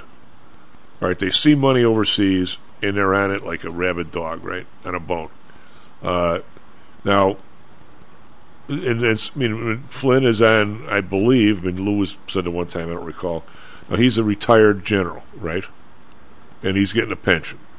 I think Lou said part of your of your creed when you're getting the money is you're not supposed to do consulting work for other governments while you're getting a, a pension here, or something along those lines. I, I mean, I'm not. And uh, and here the guy is at a, at a table in Russia giving a speech, and he's sitting. Was he sitting at Putin's table? I mean, uh, so uh, clearly the guy has the, the, the morals are off the chart. What they're paying him. meanwhile, Hunter Biden is sitting on a board on some utility over in Ukraine. Uh, that we're we obviously are sending money that way. We were, like you say, but this and, and my ex priest uh, guy who actually uh, had me as a guest in one of these really nice country clubs years years ago was telling me he was a priest in Korea teaching a missionary priest. He said, "Tom, you have no idea. The U.S. is a great country here, but if, know, once you get out of the U.S., all all they are is a is a essentially a, a, an arm for big big business here, and an arm that you don't want to see." He says they didn't want us teaching union stuff in Korea because if the CIA showed up and told me not to teach union stuff. But when we, see- but how how do you suppose you don't like what Joe Joe Biden's kids doing? You don't like what Flynn. I, can, if you wanted to, could you prosecute? Jen, is, is there even is there even a way to? I mean, I guess you could pull Flynn's pension. Uh, I mean, is there a law against Hunter Biden being stuck on being a, a, a guy who has influence here and who's on the board of a utility? I mean, how do, what do you, what do Don't do? you think it would at least trigger a conflict of interest investigation with the sitting vice president if your son is pulling down fifty thousand bucks a month when he has no expertise to add to Burisma's portfolio, and his father is the point person appointed by Obama to handle Ukrainian affairs? What could be dirtier? I'm Okay, but. All right, And yet, look, look at the Clintons. Right, look about- at Bill and Hillary and Clinton I- getting five hundred thousand bucks to speak in, in Moscow, and the Uranium One deal with the Clinton Foundation. I mean, the, the nerve of people like the Clintons, you know, pointing a finger at somebody else for dealings with Russia. I think they went to the bank right, for I- Russian I- I- and how how quickly they forget about All it. right, I'm I'm with you. I'm, I'm just saying it's not it's not about you know any particular person of either party or one party or anything like that. It has it, it practically transcends any kind of I, political. my, my, my question was, Mr. Attorney, and you dodged it, so it means you probably don't know the answer. Sorry. my question is, if all of a sudden Scotty beamed me into the Oval Office, and I say, okay, here's three hundred. I bet there's five hundred to a thousand people that are like this, running around. Every time we send some some country money, they're running after it with with with, with like a hook in, hook into the pot, right? Uh, I'm okay, so Jan, we know there's a thousand. Here's a list of the thousand bleeps. What do we do? Can we prosecute them? Should we should we should we stick them with an umbrella in the calf with ricin like the Russians would? I mean, what can we do? I mean, can I go arrest them tomorrow and have a the perp walk and and have a snowball's chance in hell of of uh, prosecuting? Is there a law? What can I do? Is the answer? I, I don't know the answer to that. Can I do anything?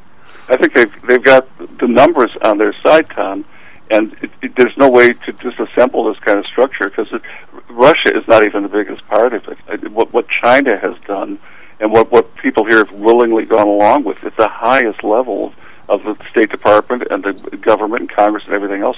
There is no way to disassemble it. I mean, you you effectively have nobody you could who could serve in any of these spots because they've they've all been tainted in some horrible way. But I don't, I'm not even going. there. We don't have to go over there. Look at the look at the people. I mean, everybody looks at, especially the conservatives, at the border. Look at these people on the border. Okay, I, I'm with you. I, I don't really want nine zillion people hanging around the border down there trying to get in. But I also know that if that if somebody is willing to walk the length of Mexico with their family, which has got to be a godforsaken place, uh, something's wrong where they came from, and it takes a lot of balls. I mean, and it takes well, what, a lot of courage. what's worse, Tom, is that we look the other way at what's really happening with with trafficking, both of people and Right. drugs. It isn't that, that people are doing some pilgrimage on foot; they're getting paid and uh, to take transport, whatever it means to get from Haiti or the Dominican Republic or whatever else through Mexico. It isn't like they put their life savings into this. I think a lot of them have. Well, I think a lot of them have. A and, and, lot and, of them the, and the fact that we look the other way makes me think it has to Right. be Okay, what I- where I'm going with this is this. The we country- want more illicit drugs. We want more human trafficking. Somebody at, at the top is benefiting from that kind of business. I, I would, I'm going to say that the countries south of Mexico, where a lot of these people are coming from, we have been sending money to for years. I mean, the guy, I don't know if you ever met him, because you were one of those second floor kind of weirdos uh, in, in, in the dorm. I was on the more palatial third floor. The uh, the guy next to me, uh, Mario, what's his, name? Is Mario the Cardinal? Oh, from Nicaragua. Yeah, and uh, Murder Cardinale. yeah, and uh, I'm going to say that that place is just as big a bleep hole as it was when he came. He he barely got out of there. Didn't his parents get like get arrested while he was at Notre Dame or something? Yeah, and I remember he had to fly home with the, the Nicaraguan uh, earthquake. You know, when his family Yeah. was affected by that in '72 or whatever. But I'll bet we've been giving Nicaragua money every year since 1970 when we first met the guy, and the place is still as bad as it was back then. And, and half the money is going to somebody from here and, and not from there. And, the- and the money is dire- is going to go into the wrong people, and we're we've probably done as much harm as good with it because of the way we handle it. Because We- we're always back in the wrong. Yeah. Yeah, whether it's Somoza uh, or opposing the Sandinistas or the Contras or whatever else, we we just kept the ball rolling so that United Fruit Company and whatever other corporation that was But John, how- money hand over fist got a free, you know, got a green light. But John, how do you, how do you? I'll, I'll look at the. Well, we only got two minutes. We can't really open up another can of worms here. Although we've opened up enough already. How, how, how do you deal with that? I mean, you've got you got a Cuban situation. I'm talking in the, in the 50s that is ridiculously corrupt with Batista, and you've got, uh, you know, all of a sudden the, the, the mafia's down there. They got casinos, you got hotels, you got a bunch of hookers, you got people growing pineapple and giving the people all the rice they can eat as wages, and we got all this stuff going on, and and and you get in bed with the crook who's running the place, which he's the only crook in town. What did, what did uh, Truman say? He may be a son of a bitch, but he's our son of a bitch. Right. I mean, uh, so w- what else do you do if you want to, if you want to, you know, buy pineapples or something from Cuba? Or I'm not going to say if you want to have a hooker in Cuba, but, but some people do. Uh, what do you do? It, it's obvious to me that Castro should have been. He's a revolutionary. Wants to throw this down. I think he'd have been happier, much happier, hooking himself up with us than he would have Russia. He should have been our guy. Not Well, we did try to court him, you know, unsuccessfully. uh, not, not, early enough. Not, not early enough, and Yeah. not you know. But by then we were completely discredited. It, Yeah. it had been for 50 years with with Batista and these, other schmucks that we had supported. So you know, again, it's it's our intelligence organizations, and not just the U.S.'s, by the way, too, that have, have thrived. I mean, their their mission is really to destabilize places where money can be made to make sure that we or not just Americans, but but some criminal class gets you know a better shake out of all this than somebody else, and it's exactly what's happening in Ukraine. Right, but we, can't we can't throw every crook out before we do business, though, Jan, because the, the crooks are running all these other places. I mean, I don't know how you deal with that. Let's talk about let's, we'll talk more about it on uh, on uh, Thursday. But SP futures, uh, where, where are we? We're down four bucks. And NASDAQ futures down thirty six. Very slight drops considering how, big, how much we're up last week. Be right back, Mr. Mike Hart.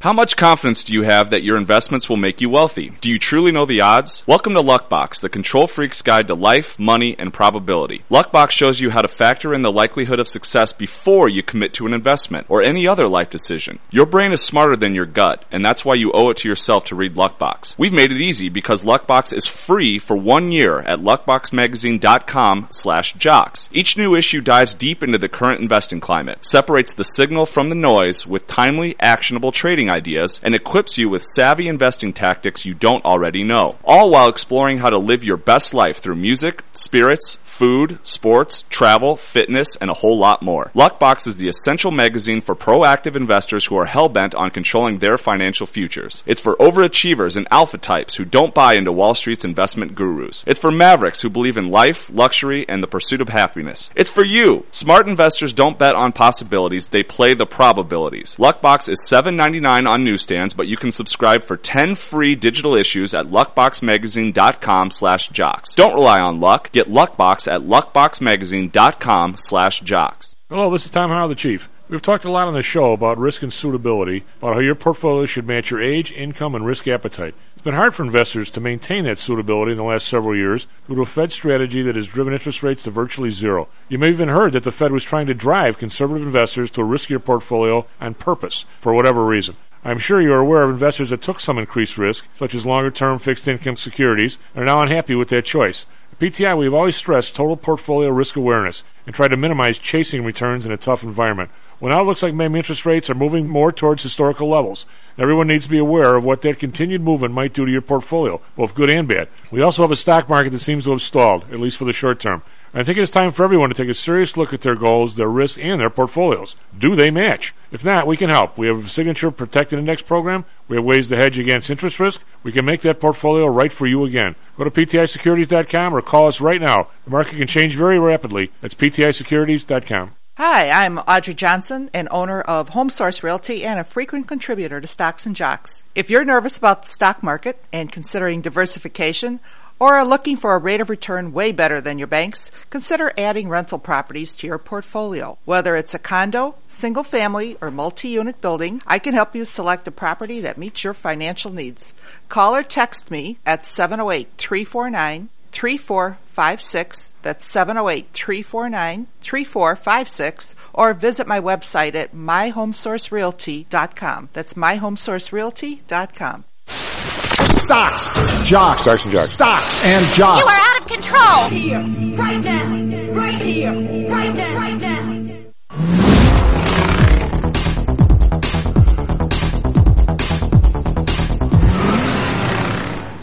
Hello, Rock Bank Stocks and Jocks. I'm Tom He's Mr. Matt Byrne on the board. SP futures down 475. NASDAQ futures down 42. We were down roughly 8 when we came in, and NASDAQ was down about 90. We went positive, and now we're like halfway between the positive and how low we were. So, kind of not much going on here, or, or really around the world uh, today, at least so far. Was, uh, DAX down 13. Uh, call that flat. FTSE up 32.4%. Uh, CAC down 10. Uh, 0.1%, almost flat. Uh, U.S. Friday, Dow was up 274, S&P up 51, Nasdaq up 279. So it was a really, really solid week. Uh, made back virtually uh, all we were down, and I think we're up on the month. Uh, over in Asia, we've got the Nikkei up 174.6%. We've got Shanghai up 2, call that flat. Hang Seng down 191, uh, 0.9%. I'm going to give everybody, I'll get the chart up here on the Hang Seng here, Rob because this thing has really been the the one that's been banging around the whole the whole year. I mean, I've got uh, we're we're at 21,412. and uh, we got down to 18,415. That would be in uh, what day we got here. That was uh, uh, three fourteen. So last Monday. Um, so we're up really uh, almost 3,000, 2,500 points. So we're up 11% from there. but last June we were on uh, at 624. We were at 29,288. So we're still down roughly 8,000 points. So that would be what uh, almost 30 percent. So it's uh, Hang Seng has really been uh, the, the the benchmark really of what's going crazy on world markets. A lot of it has to do with uh, uh, the the banging around uh, the Chinese internet stocks have gotten from from here, from the regulators, and from really the Chinese government. And so they've been getting hit by all sides. And, and the spot you can see all that happening is really in the Hang Seng. Um, okay, we got oil. Oil up four bucks today. It's up four percent, four twenty three actually.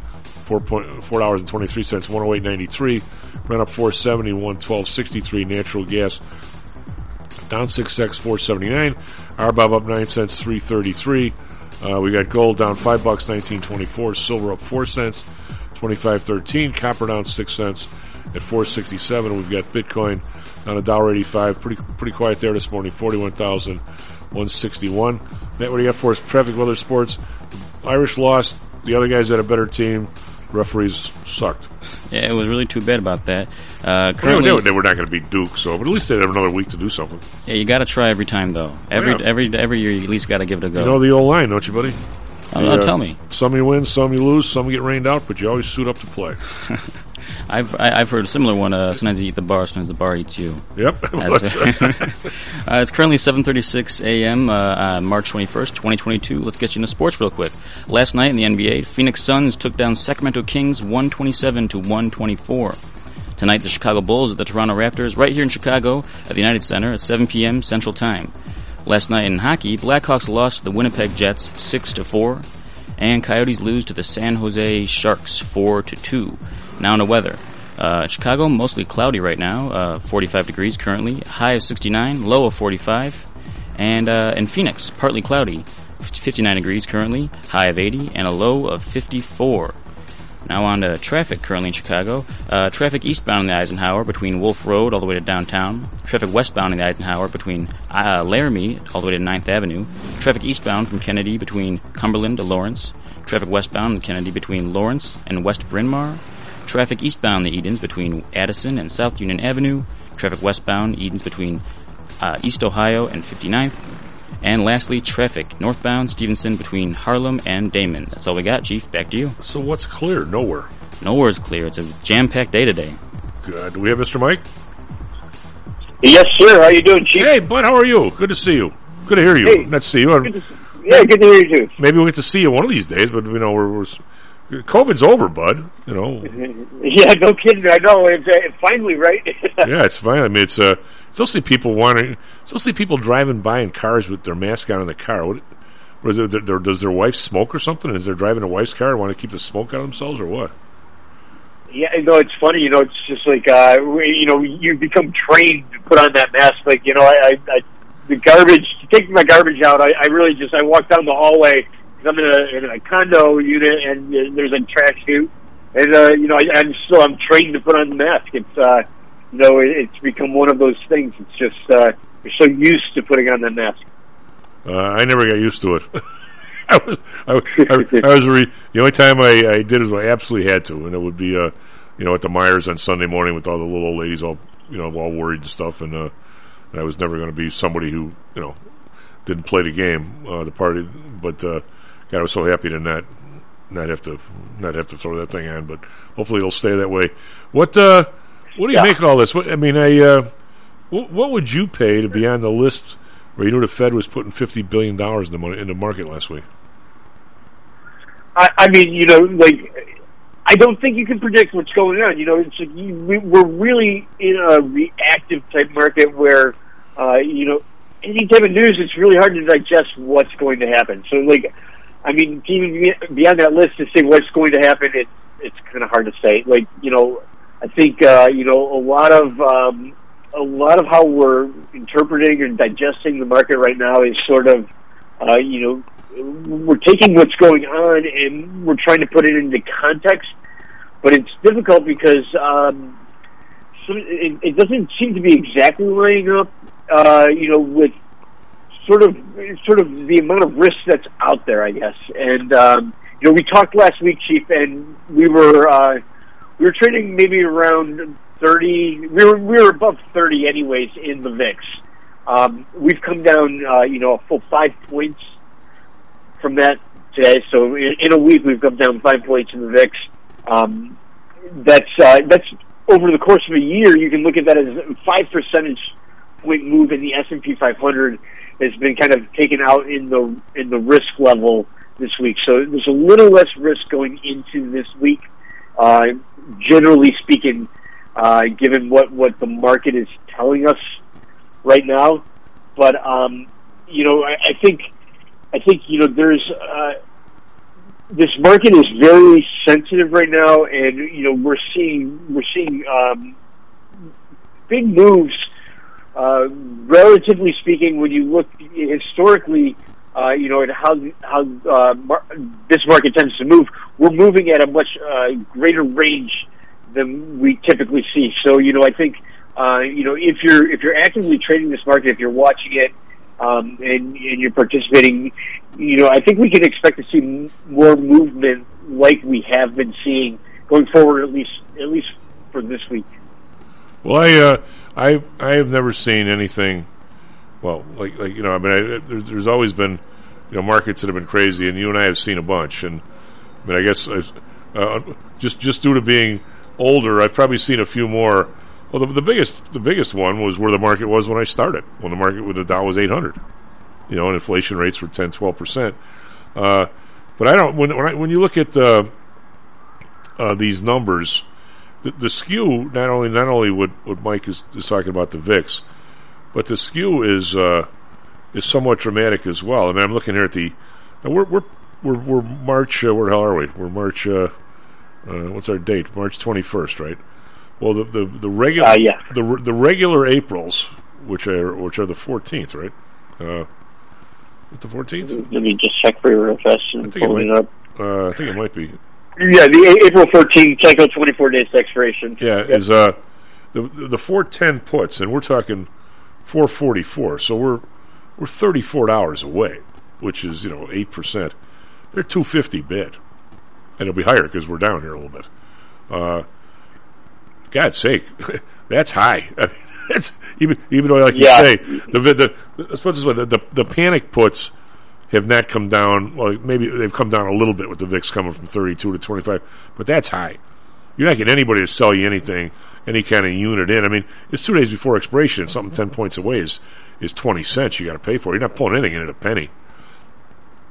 Right, exactly. You know, and like, and that's that is really the the power of volatility. You know, um, when I say the power of volatility, when we talk about volatility, the reason why you know I come on your show and I talk about volatility all the time is it, it's not just um, sort of this uh, you know insight into the fear in the market. It's literally the way things are priced.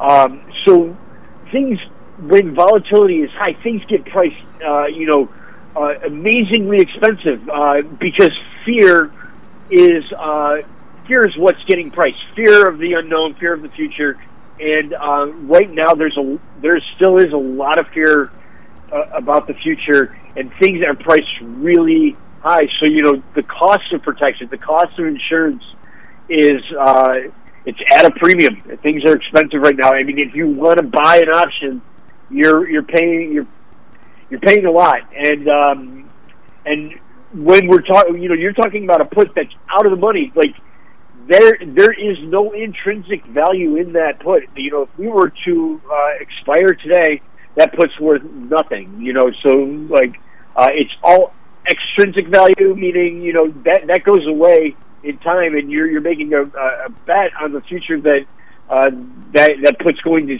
see value, uh, and uh, you need to cover the cost of the put before you can even make money. Well, that, that, that's it, it, to put it in a an, an insurance uh, example. It's it's like paying. Well, a guy like you's probably got a Mercedes. Are you like Janis Joplin? Joplin, Lord, won't you buy me? Yeah, actually, I, I, I got I got two of them. Yeah, well, you got do- dos Mercedes, dos Mercedes. Uh, all right, so you got one. You got your Mercedes, and the thing's worth seventy. Well, you paid seventy five grand for it. What it's worth. I guess you probably pay a hundred for one now. You probably pay a hundred for a Jeep now. You got to be able to pay a hundred for a Mercedes. Yeah, right. uh, but I mean, it's it's it's the equivalent of of paying through the nose for collision insurance, oh, and, and to have like a thirty thousand dollar deductible. Then you got to say to yourself, Jesus, how how bad do I have to whack into somebody to wreck all sides of the car? if I if I wreck if I wreck just one half, I ought to be able to fix it for thirty G. I mean, I mean, what what? Take these four ten. These are the April fourteenth four ten puts in this in the SPY, which is the, which is the uh, S and P Right. five hundred. So it's an index. We're not even talking about a stock. So it should have a less volatility. Yeah, yeah. I mean, we're talking about we're talking about the 500 largest stocks. In Yeah, we're not. We're not. Country. Yeah, we're not talking about. Yeah, we're not talking about AMC or uh, or something like that. Uh, you know, one of the, one of those crazy ones that, that came flying out, or uh, or or uh, Baidu or something. So, so, what exactly do I do with these? Well, I mean, So, I have a client who says, "Well, I want to be protected from something crazy happening," and I say, "Gee, I guess I, I guess I could buy these puts." Well, if the market gets its ass kicked and, the- and the spiders are are four twelve in twenty four days, uh, Yeah. I've, I've, they go out worthless. It's it's like it's like the uh, the thirty thousand dollar deductible, and I get a twenty five thousand dollar accident. I mean, I mean, I, I don't. What do I do? Exactly. And, well, and that's the thing. You know, everybody right now wants insurance. I mean, it's it's you know, uh, it, it's what we're seeing. That's what the VIX at this level is telling us. It's telling us that you know people people are willing to pay up for insurance. Now, you know, what do you do in that situation?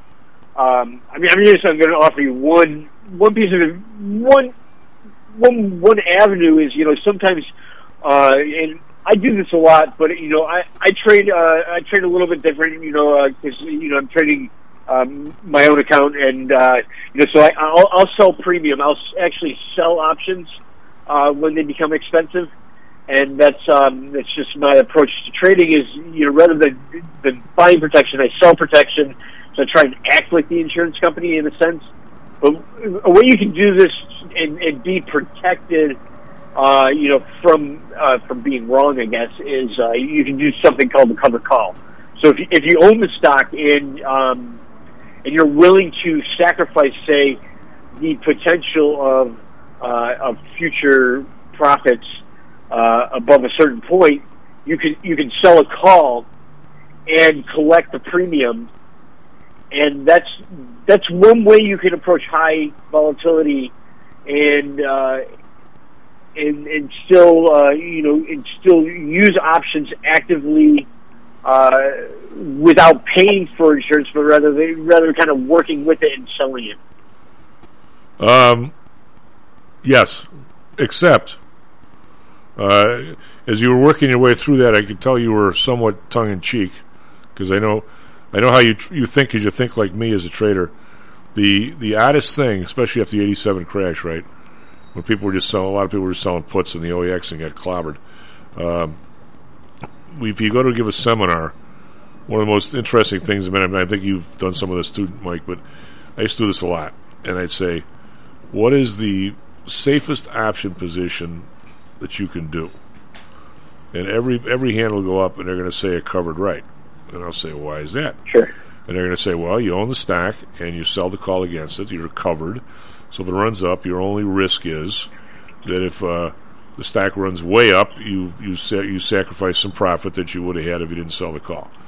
And I say, okay, now what is the the most the riskiest position that anyone could ever do? And all the hands go up, and you say, a naked short put.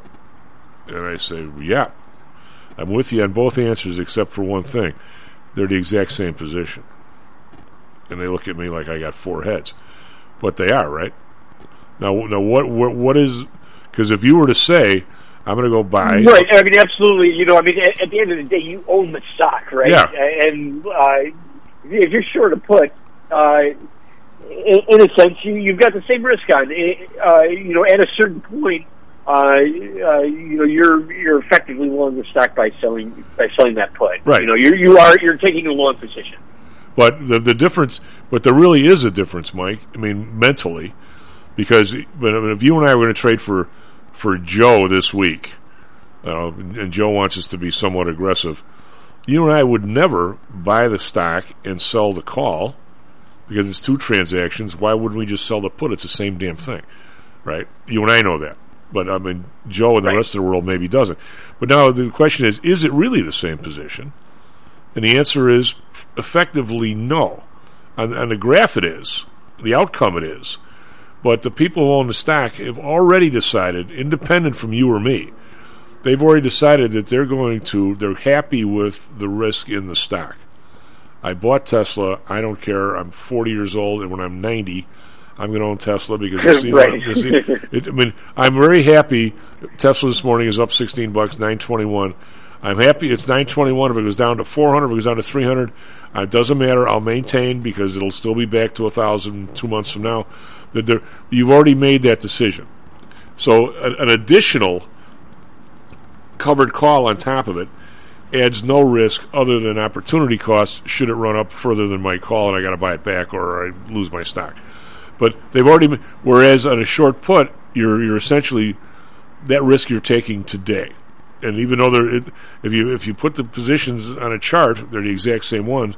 They're not the same to the person who's doing it, which is somewhat dangerous when you think about it. Absolutely. You know, I, I think it's like eh, part of it is, uh, you know, sort of uh, that trader mentality and, and uh, you know, how how you approach uh, risk in general, and uh, you know, recognizing like there's there's always going to be opportunity in the market, and you know, part of uh, part of how you want to set up your trade is you want to be opportunistic, and you want to um, you, want to approach it. Uh, trading in such a way where uh, you know uh, the decisions you make, uh, you know, are are, um, are kind of based on on the type of uh, uh, you know trading outcome you want. But you're right. I, I think when you're a trader, you tend to think about uh, you know uh, potential uh, you know profits and losses a little bit different. Well- that's a great point. I just uh, real quick, and I, and I don't I don't know. I'm going to lob this one out there. I don't know the answer to this as to when or if it's going to happen because it sure is, doesn't appear to have happened yet. A little bit. Um, if you look at the the Fed antics of the last week, where they talked all week about how important inflation is to them and how they're going to do this, this, and the other thing. Simple fact is, Mike, I'll get the exact number here if I'm going to be accusative. Accusat- accusatorial? Is that was that the term? Last week, the Fed went from eight million, eight trillion, nine one zero on their balance sheet to eight trillion, nine five four. So that's forty four billion dollars they put into the system last week, which is way beyond anything they told us they're going to do, and it's certainly not what you would do a week that your mantra is you're fighting inflation. So I'm going to I'm going to lob this out there. Inflation is all around us. It's it's everybody's noticing it, whether you can afford it or not. Uh, you're noticing it, and some people can't afford it. And there's a there is a massive groundswell, I think, of something's wrong here. Somebody better do something about it because I can't afford it. This is crazy, uh, Right. and, and it's it's probably up to sixty percent of the population. It's probably not hundred, but there's also the the Fed sees it coming. They also know that it's really benefiting people that own stuff, the one percenters, the stocks, the, the houses. I was going to say commercial buildings, but surely not in downtown Chicago, uh, because they're, they're all empty. Um, not all, but a lot of them. So, w- where does this?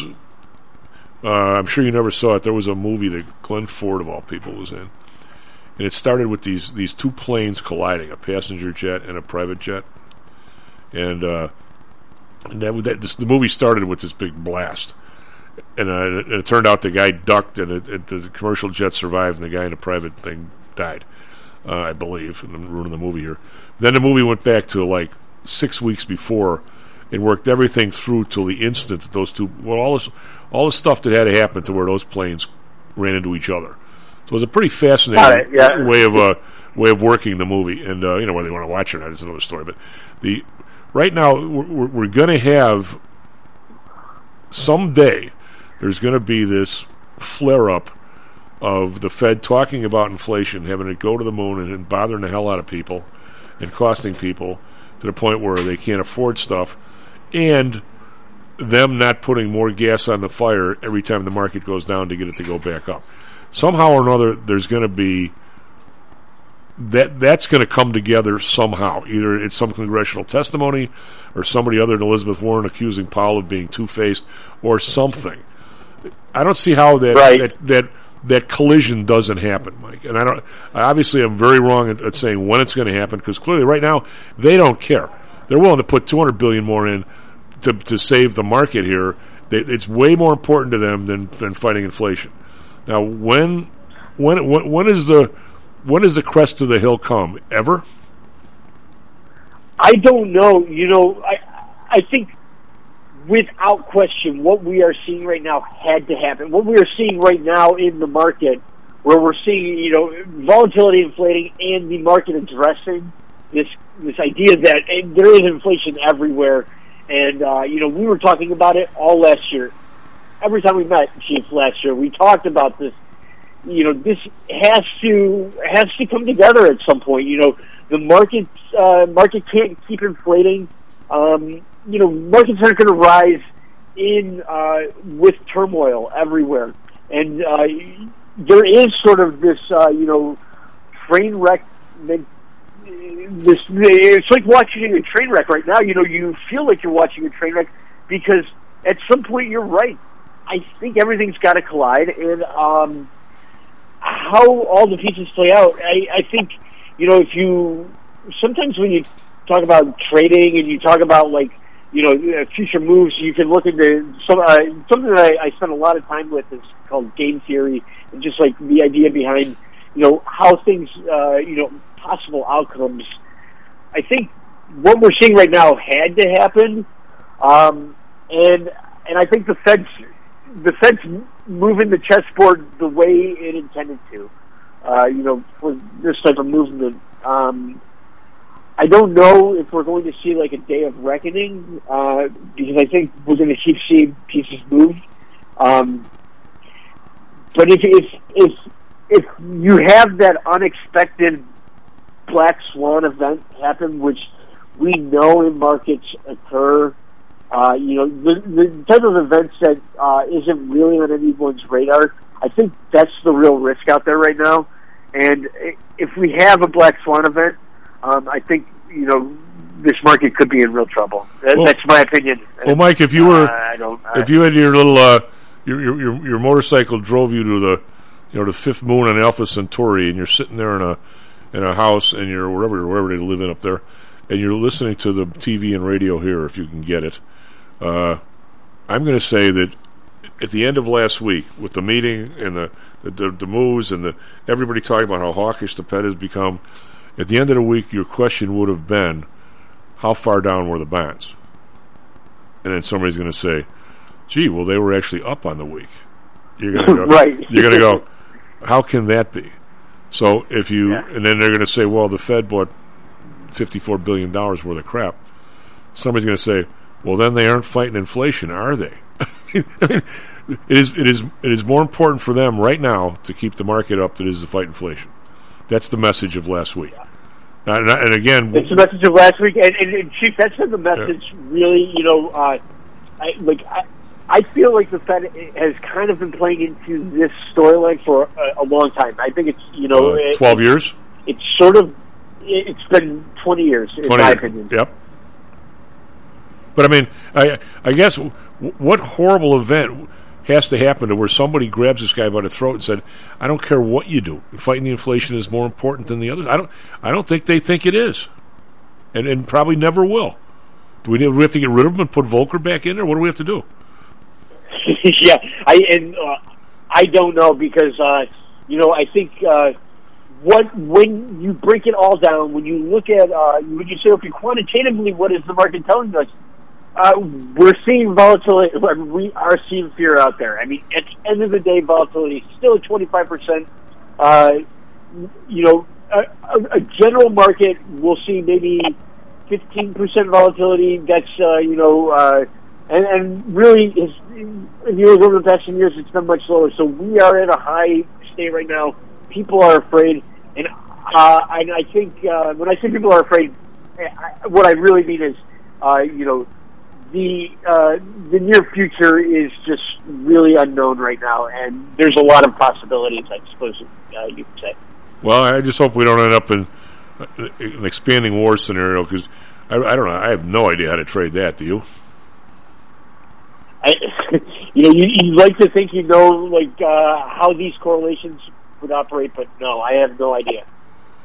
The uh, so are you uh, uh, bullish or bearish this week? We had a massive run up last week. Is it?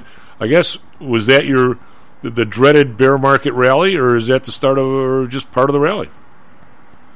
Uh, you know, it's funny. I, I don't. I uh, don't typically take uh, these types of positions, but I, I'm going to be long all week. Uh, hopefully, well, we'll see what happens. I mean, my my approach right now is I'm going to be long this week and uh, reevaluate around Thursday or Friday. All right, bud. We'll talk at you next week. Have a nice week. Knock 'em dead. Uh, SP futures down two, and NASDAQ futures on 46. Quiet this morning so far. Back tomorrow, Stocks and Jocks. Stocks and Jocks is brought to you by PTI Securities and Futures. Go to PTIsecurities.com. PTI ProDirect. Trade for as low as a penny per share and a dollar per option contract. Learn more at PTIProDirect.com. Nadex, offering an intuitive way to trade the financial markets. Visit Nadex.com. Home Source Realty. Call Audrey Johnson at 708 349 3456. Hamzei Analytics. Listen to Fari Hamzei every other Thursday and visit HamzeiAnalytics.com. ChiroMed. Back or neck pain? Schedule a complimentary consultation by calling 708-403-2727. DAX Research. Tune in for David Andelman's technical analysis on Mondays and Thursdays and call 1-800-821-4968. All right, place your bets.